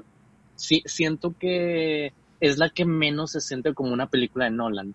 O sea, sí me gusta cuando los directores quieren explorar otros géneros, no que se estanquen en uno solo, eh, y Nolan, pues por ejemplo, si tenemos eh, tanto de acción como ciencia ficción, superhéroes y todo esto, y aquí es como que más eh, policial o de misterio, y, y siento que le falta el toque característico de Nolan, entonces no... Eh, Insomnia, la verdad, creo que... O sea, no es una película que vería de nuevo en muchos años. O sea, es una película que, que está bien, pero no me impactó. Ok. En mi noveno lugar está Following. Eh, que la viste ahora, ¿no? Por la, primera la acabo vez. De, la acabo de ver, entonces... Eh, nu- nunca la había visto. Por alguna razón la había... Mm, no, no así tal cual evitado, pero...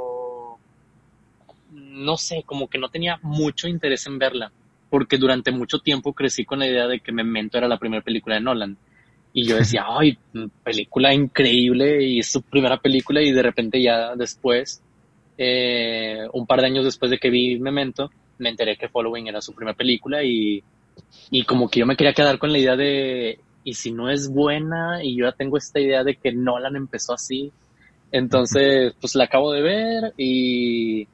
Es buena película, me gusta mucho la premisa que tiene. Eh, creo que lo más interesante de la película es cómo con tan bajo presupuesto crean una fotografía mmm, que se ve muy bien, y mucho es por la iluminación natural que utilizaron. O sea, se ve cuando la luz entra por una ventana y, y crea unos contrastes que, que en parte pues es, es blanco y negro y notas más el contraste, pero a mí me gustó mucho, eh, eh, sobre todo eso, la iluminación. La premisa también, pero sentí que la, la trama de repente se vuelve un poquito pesadita, y eso que nomás dura una hora. Pero es en pequeñas ocasiones. Y como quiera, creo que aparte de Insomnia y Following, o sea, Insomnia y Following son las únicas que sí digo, no las vuelvo a ver en mucho tiempo. Okay. En okay. mi puesto ocho tengo The Prestige. Me dolió ponerla tan abajo, pero me di cuenta que las demás me gustan más. Eh, entonces... Como les digo, básicamente Insomnia y Following son las que sí considero de que, ah, que menos me gustan. The Prestige me gusta mucho, pero... Pero, pero pues es la que digo, menos. Es la que menos, pero como quiera me gusta un chorral. Y... Sí, pues a partir de aquí ya todas te gustan mucho, pues. Sí, entonces... Eh, The, The Prestige me, me gusta demasiado que también juegan con eso de... Por ejemplo, la verdad del personaje de Hugh Jackman, la verdad de Christian Bale y la verdad como tal. Y me, me gusta mucho cómo cuentan esas historias y, y cómo te haces una idea de cómo es la realidad para cada personaje y cuál es la verdadera realidad. Y, y cómo toda la película básicamente es un truco. O sea, es un truco de magia que, que pues eso trata la película. Entonces, eh, eh, eso me gusta mucho. Y en mi puesto siete tengo Batman Inicia. Eh, es la que menos me gusta de la trilogía, pero como quiera, me gusta mucho y es lo que siento que las películas de introducción, o sea, las películas de superhéroes que son introducción para el superhéroe, siento que es lo que deberían aspirar a hacer, como Batman Inicia. Eh, te cuenta la historia de Batman, no necesariamente empieza con... Eh, Eh, con todo lineal, es más como vas entendiendo al personaje por medio de flashbacks y cómo creció para convertirse en el superhéroe que, que es, o bueno, el vigilante. Entonces me, me gusta mucho la acción que tiene, eh, el personaje. Christian Bale lo hace, hasta ahorita sigue siendo mi Batman favorito. Mm, después, en mi sexto lugar, tengo El Caballero de la Noche Asciende. Eh, sé que muchos la ponen en las tres de, de Batman, la ponen como que al mero abajo, pero al menos a mí me gusta mucho más que Batman Inicia, porque cierra todo este ciclo que, que empezó la, la primera, se desarrolló en la segunda, y aquí le dan todo su esplendor de, de que Batman es un símbolo y lo que tiene que llegar para, digamos, para dejar de ser un hombre, para dejar de ser una persona y convertirse en, en lo que Gotham necesita para la salvación y todo esto. Y, y toda esta metáfora de que él tiene que desprenderse de, digamos, sus ataduras humanas para convertirse en el símbolo que todo este tiempo ha buscado ser, y cómo asciende como tal. A mí me, me parece un cierre mm, increíble. Sí tiene varios fallos de, de guión en cuanto a cosas como que, eh, que Bruce Wayne estaba en, en Oriente y al día siguiente ya está en, en Gotham. Bueno, no es al día siguiente, si te dicen algo así como que, si, eh, el, si te dicen que ocurre como una semana o algo así, pero en la película es como que la siguiente escena, entonces no lo sientes realmente. Y, y aparte, cómo llegó, si Gotham estaba eh, cerrado. Sí, o sea, secuestrada la, la ciudad, pero realmente es el único pero que veo, y se lo perdono totalmente, pero porque la película se enfoca más en el desarrollo de, de Batman y su conclusión. En... Ya las que sigue, eh, pues únicamente mencionarlas porque ya hablamos de ella. Va. En quinto, pues Dunkirk, ya saben, eh, es para mí toda una experiencia. Eh, cuarto, tengo Interestelar. Y las siguientes tres, fíjense que tengo eh, mis dudas. Las estoy ordenando más por mi favoritismo que por que considere que una sea mejor que otra. Eh, es más como mi lado, esta la disfruto más ver, cuál me entretiene más y todo eso. Eh, después les digo cuál considero que, que es mejor, pero bueno. Eh, pues sí mencioné, cuarto, Interestelar. En tercero tengo Memento, en segundo El Caballero de la Noche y en primero Inception. Eh, de esas, yo estaría más con que Memento es mejor película, pero, o sea, por todo lo que, eh, por toda la propuesta que tiene, por todo el, todo lo que conlleva la película, se me hace mejor Memento, pero la que me entretiene más y me hace volver a ella a cada rato es Inception. Yo la verdad es que en cuanto a tops, me gusta mucho más conocer el top de gustos, el que, cual, el que más te gusta a ti, el que más disfrutas, porque pues si, ponemos a, si nos ponemos a decir la que considero que es la mejor, en ese caso deberíamos de concordar los tres, ¿no? En que la primera es la que, la que es mejor, porque pues si es la mejor, deberíamos de concordar los tres. A, sí. eh, añadiendo eso de la objetividad y la subjetividad. Ese debate fue ayer. Este sí, debate ese debate fue ayer. Fue ayer. Yo nada sí. más lo dejo ahí. Yo, yo lo digo subjetivamente, o sea, como... Sí, yo también, yo también. Ajá, es que, es que mi, para mí así es. Como mi favoritismo, me gusta más Inception y El Caballero de la Noche. Memento me encanta y la tengo en mi top tres, pero la que más veo es Inception. Pero considero que Memento es mejor película que Inception. Y hasta creo que Interstellar podría ser mejor que Inception, pero me gusta más Inception. Ok, bueno, pues yo voy con el mío eh, rápidamente. En el puesto número diez yo puse de igual manera Insomnia. Eh, debo de recalcar que, pues como les dije al, al principio, mmm, ninguna película se me hace mala. O sea, no, no creo que ninguna de Nolan sea mala o así. De hecho, no voy a dar calificaciones, pero únicamente voy a decir que en el rango es de que la uno sí le puse cinco estrellas y a la diez le puse tres y media. O sea, no es una mala calificación, ¿me explico? Entonces, pues ahí está mi rango. Pero pues sí tengo cierto orden. Entonces, en el diez Insomnia, yo también, este... me parece una buena película, me parece que... O sea, si todas o la gran mayoría de las películas policiales o policíacas, no sé cómo se diga, fueran así... yo las disfrutaría mucho más. O sea, creo que... Es, es decir, es un thriller policíaco, sí, pero se centran mucho en esta relación entre el personaje de Robin Williams y el de, y el de Al Pacino. Entonces, no sé, este, este, este enfoque me gusta mucho. Así que, como digo, o sea, si la gran mayoría de las películas fueran así, en, de ese género, yo, yo agradecido. Pero bueno, en el puesto número nueve les va a sorprender a muchos. A mí, ni, de nuevo, o sea, no me parece mala película, pero no, no me gustó tanto The Prestige. Ah, es, la tengo en mi puesto número nueve. La, la, la, la tengo en ocho, entonces. este, sí, no sé. O sea, me, me parece una buena película. Me parece que, que está muy bien actuada.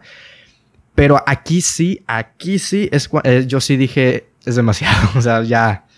Como que al final, ya ves que al final el que está en la cárcel es el... Es el es, doble. Es, ajá. En, el entonces, ah, sí, y, al, y, el que, y el que muere en la bañera esta es el doble de Hugh Jackman. O sea, me gustó, por ejemplo, el doble de Hugh Jackman y eso. Pero ya al final, ya tantas, tantas, tantas... Sí se me hizo, sí se me hizo demasiado. Pero bueno, en el puesto número ocho, Batman Begins. Eh, pues no tengo mucho que decir. Me parece una buena, una buena introducción, pero no sé. Sí me parece que está... abajo de las otras dos de Batman, con un escalón considerablemente, pues, grande. No grande, pero, o sea, sí, sí, sí está en un, está en un escalón abajo. En el puesto número siete, Following. No esperaba nada de Following. O sea, yo la vi únicamente para meterla en el top, porque teníamos que hablar del top de Nolan. Una película en blanco y negro, una película de sesenta y nueve minutos, y que es la, y que se tuvo un presupuesto de seis mil dólares, lo leí por ahí, o sea, que lo sacó Nolan. Entonces, mucho, mucho valor le doy a esa película y en parte a mí me gustó mucho la película, la verdad. Eh, en el puesto número seis tengo The Dark Knight Rises. Eh, la verdad es que en, al, en el primer acto de esta película sí se me estaba haciendo muy pesada, pero al, o sea, me, me costó mucho entrar en la película, pero ya que entré ya, o sea, ya no me, ya no me soltó prácticamente, pero sí algunas cosas como el final en cosas de actuación. En cosas de actuación y de personaje, por ejemplo, eh, Bane no me gustó nada. O sea, lo tenía harto y la manera en la que habla, ya le decía, cállate por favor, no hables más. Y el personaje o sea, este... estaba todo diferente. Y el personaje este al final, el, el que resulta siendo la hija, me parece, la hija de, de uh-huh. Ra's al Ghul. La manera en la que muere, ¿la vieron? Que está así, de pronto ah, claro, le hace... Sí, de pronto sí, le hace... Sí. Se queda así muerta. Es como de que, ¿por qué esa muerte? ¿Cómo fue así? Actuaste mejor tú, de hecho. Una muerte ahorita. La hice mejor. Marion Cotillard ahí, sí. Eh, pero bueno, ya en la cinco, cuatro, tres, dos, uno, pues no voy a decir nada porque ya, ya hablamos de ella. En el cinco po- pongo Interstellar, Interstellar. Okay. En el puesto cuatro pongo Dunkirk. En el puesto número tres, Memento. En el dos, Inception. Y en el uno, The Dark Knight. Así está, así está mi top. Así que bueno, mi estimado Freddy, por favor, ilumínanos. A ver si no se enoja. No, no. A ver, en el diez, ahí sí compartimos todos, Insomnia. Claro que es la película menos Nolan. Es la única que no escribió Nolan. Por algo es la menos Nolan. Creo que es, le pasa un poco lo que le pasó a Kubrick con Espartaco. Cuando te acercas a los grandes estudios puede que te pase esto. Si no respetas que tú eres un autor, porque lo es Nolan. Nolan es un autor, su cine es de autor. O sea, él escribe, él dirige. Entonces creo que puede pasar lo que pasa en Insomnia, pero no es mala. Si la ves un domingo en la tele dices, ah, qué, qué, qué, qué, qué entretenida película, quizá, ¿no? Uh-huh. O sea, no, entonces creo que para eso funciona, pero no está a la altura de, de lo demás. En el número nueve voy a tener que poner a Batman Begins.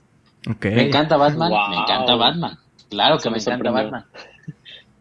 Pero, este, me parece que también tiene de repente ahí sus problemitas.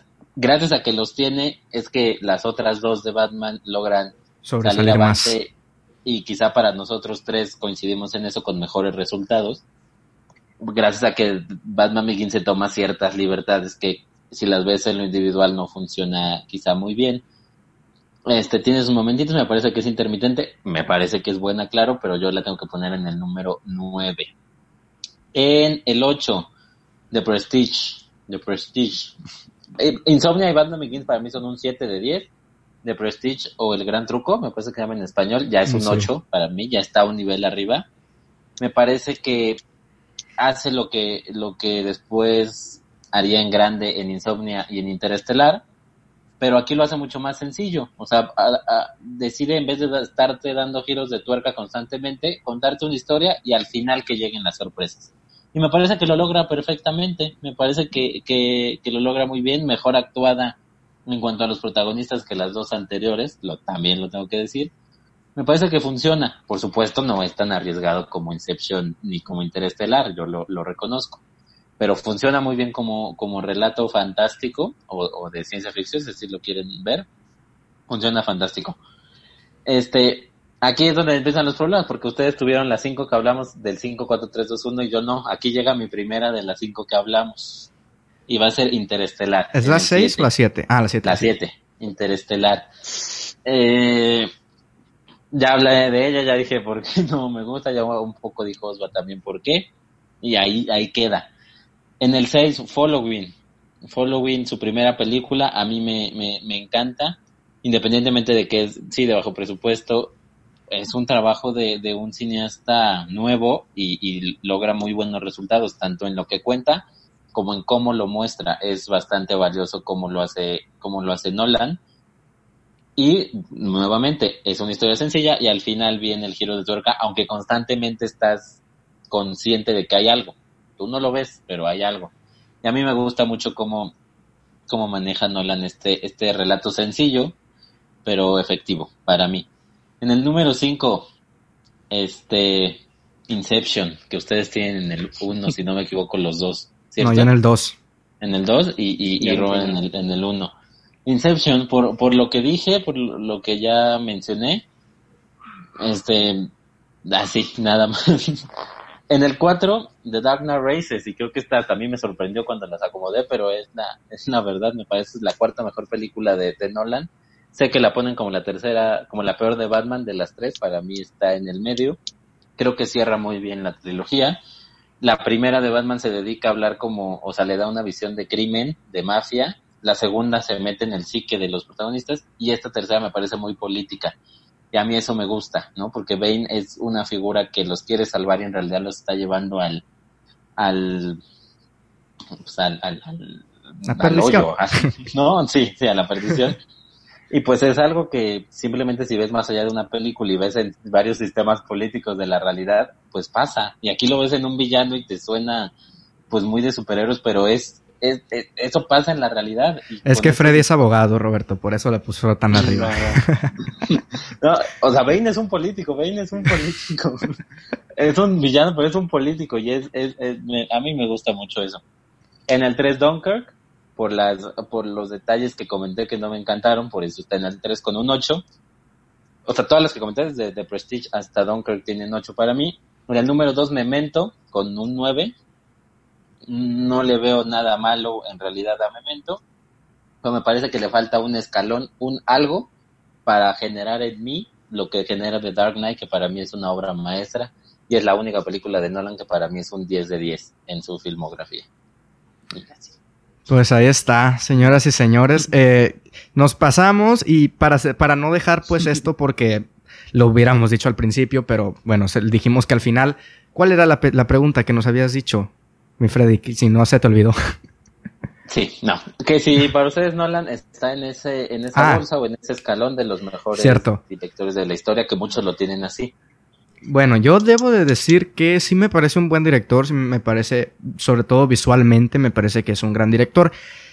Pero yo personalmente yo no lo pongo en esa bolsa aún. Estoy, tengo gran posibilidades de que en un futuro... Lo meteré, probablemente sí, pero cuando ya su carrera ya está en su crepúsculo. Porque si nos ponemos, o sea, si, si, men- si mencionamos cuáles son esos, esos nombres. A ver, ¿cuáles mencionaríamos? Hitchcock ya murió, o sea, ya. No sé, por ahí yo, pues sí meteré Scorsese, ya está en su crepúsculo. Claro. No, sí, sí, eh, sí. Clint Eastwood, bueno, no así, no ha hecho tantas como director. Sí tiene varios, pues, pero ya está viejito también. Cumplió noventa años hace poquito, o sea... ¿Quién es más Kubrick? Obviamente, pues Kubrick también ya pasó. Entonces, Nolan está en su, en su, está en su momento. Está en su memento. Así que, pues yo creo que será cuestión de tiempo para, para ver definitivamente si yo personalmente lo pongo en esa bolsa o no. Pero pues respondiendo a tu pregunta, hoy por hoy creo que sí queda fuera, pero no muy fuera. ¿Me explico? O sea, sí me parece un, un muy buen director. Roberto. Ok, yo lo tengo... Eh, no pienso que sea de los mejores directores de la historia. Eh, lo que más me gusta de sus películas es la manera en que cuenta sus historias. Eh, pero sí pienso de que de los directores que están ahorita en su en su auge, de que, como ya mencioné, a Denis Villeneuve o, o que también hasta Wes Anderson o así, siento que está en su en, en su mejor etapa. Entonces, entre los que están ahorita sí pienso que, que está entre los que destacan, entre los mejores, pero de la historia no. Eh, siento que, al igual que, como dice Osma, eh, ese momento va a llegar después. O sea, ya cuando ya tengamos, digamos, la conclusión a su filmografía, o que ya tengamos, sí, por así decirlo, o sea, un cierre, que digamos, ok, esta es su, su filmografía. Hasta ahorita yo pienso que tiene una gran filmografía, tiene grandes películas y, y las disfruto demasiado y, y les va muy bien ta- a todas, tanto en crítica como en taquilla, pero aún es muy pronto para decir, ah, está entre los mejores directores de la historia. Es pronto, entonces eh, el tiempo lo dirá. Freddy. Este, yo tampoco creo que sea de los de los mejores de la historia. Este, por supuesto, entendiendo todo lo que hicieron esos nombres que comenta que comenta Oswald, Bergman, Hitchcock, Buñuel, o sea, todos los que podemos meter ahí, me parece que no. Creo que el camino sí lleva a pensar que podría estar quizá a ese nivel, y si no en el de los cinco más grandes, o sea, en un, en un, no en el de los cinco, pero en el de los diez por ahí, o sea, en un nivel muy importante, y sí comprender que, que pues cuando se hable del cine, no sabemos qué rumbo tome su carrera, pero por lo menos del cine de los primeros dos, de las primeras dos décadas de este siglo, pues va a estar Nolan ahí quizá como, pues como uno de los más recordados o de los máximos representantes. Habrá que ver qué rumbo, qué rumbo toma su carrera. Me parece que ha sido muy constante en diez películas como para, como para caerse si sigue ahí. Pero bueno, habrá que ver. Tarantino dice que después de sus diez películas ya todas son malas y por eso solo va a ser diez. Entonces habrá mm. que ver. Este, y yo no sé si ya lo comenté con Osva, pero yo sé que una película mala o un bache en tu carrera no va a hacer que, que bajes, porque puedes, puedes volver a subir. Pero yo creo que Tenet va a estar abajo de lo que estamos acostumbrados. Eso creo yo. Yo también, yo también, yo yo. también tengo malas, malas, ¿cómo, cómo se dice? Presentimientos, presentimientos de Tenet. A ver qué pasa con Tenet. Sí, a ver, a ver qué show. Ya estaremos hablando aquí, seguramente. Pero bueno, eh, Freddy, ¿dónde te podemos seguir en redes sociales? En arroba Freddy Montes, mi Twitter, o arroba M X Cinéfilos, ahí para noticias y lo que quieran. Y críticas de Osva también, que amablemente envía. Ahí está. Eh, Roberto, ¿dónde te podemos encontrar a ti? Mira, en redes sociales como Twitter o Instagram, que son las que más uso, estoy como arroba rob silva noventa y siete, y recientemente en YouTube abrí un canal, se llama La Peli de Hoy. Eh, ahorita eh, empecé haciendo reseñas y, y espero próximamente hablar de tus recomendaciones de películas y uh, eh, joyas ocultas y cosas así, entonces, pero pues esto va a ir creciendo, ahí... Eh, cualquiera que se quiera sumar, pues adelante, son bienvenidos. Ahí está, pues eh, aquí también se está expandiendo este podcast, ya por primera vez tres personas hablando de cine.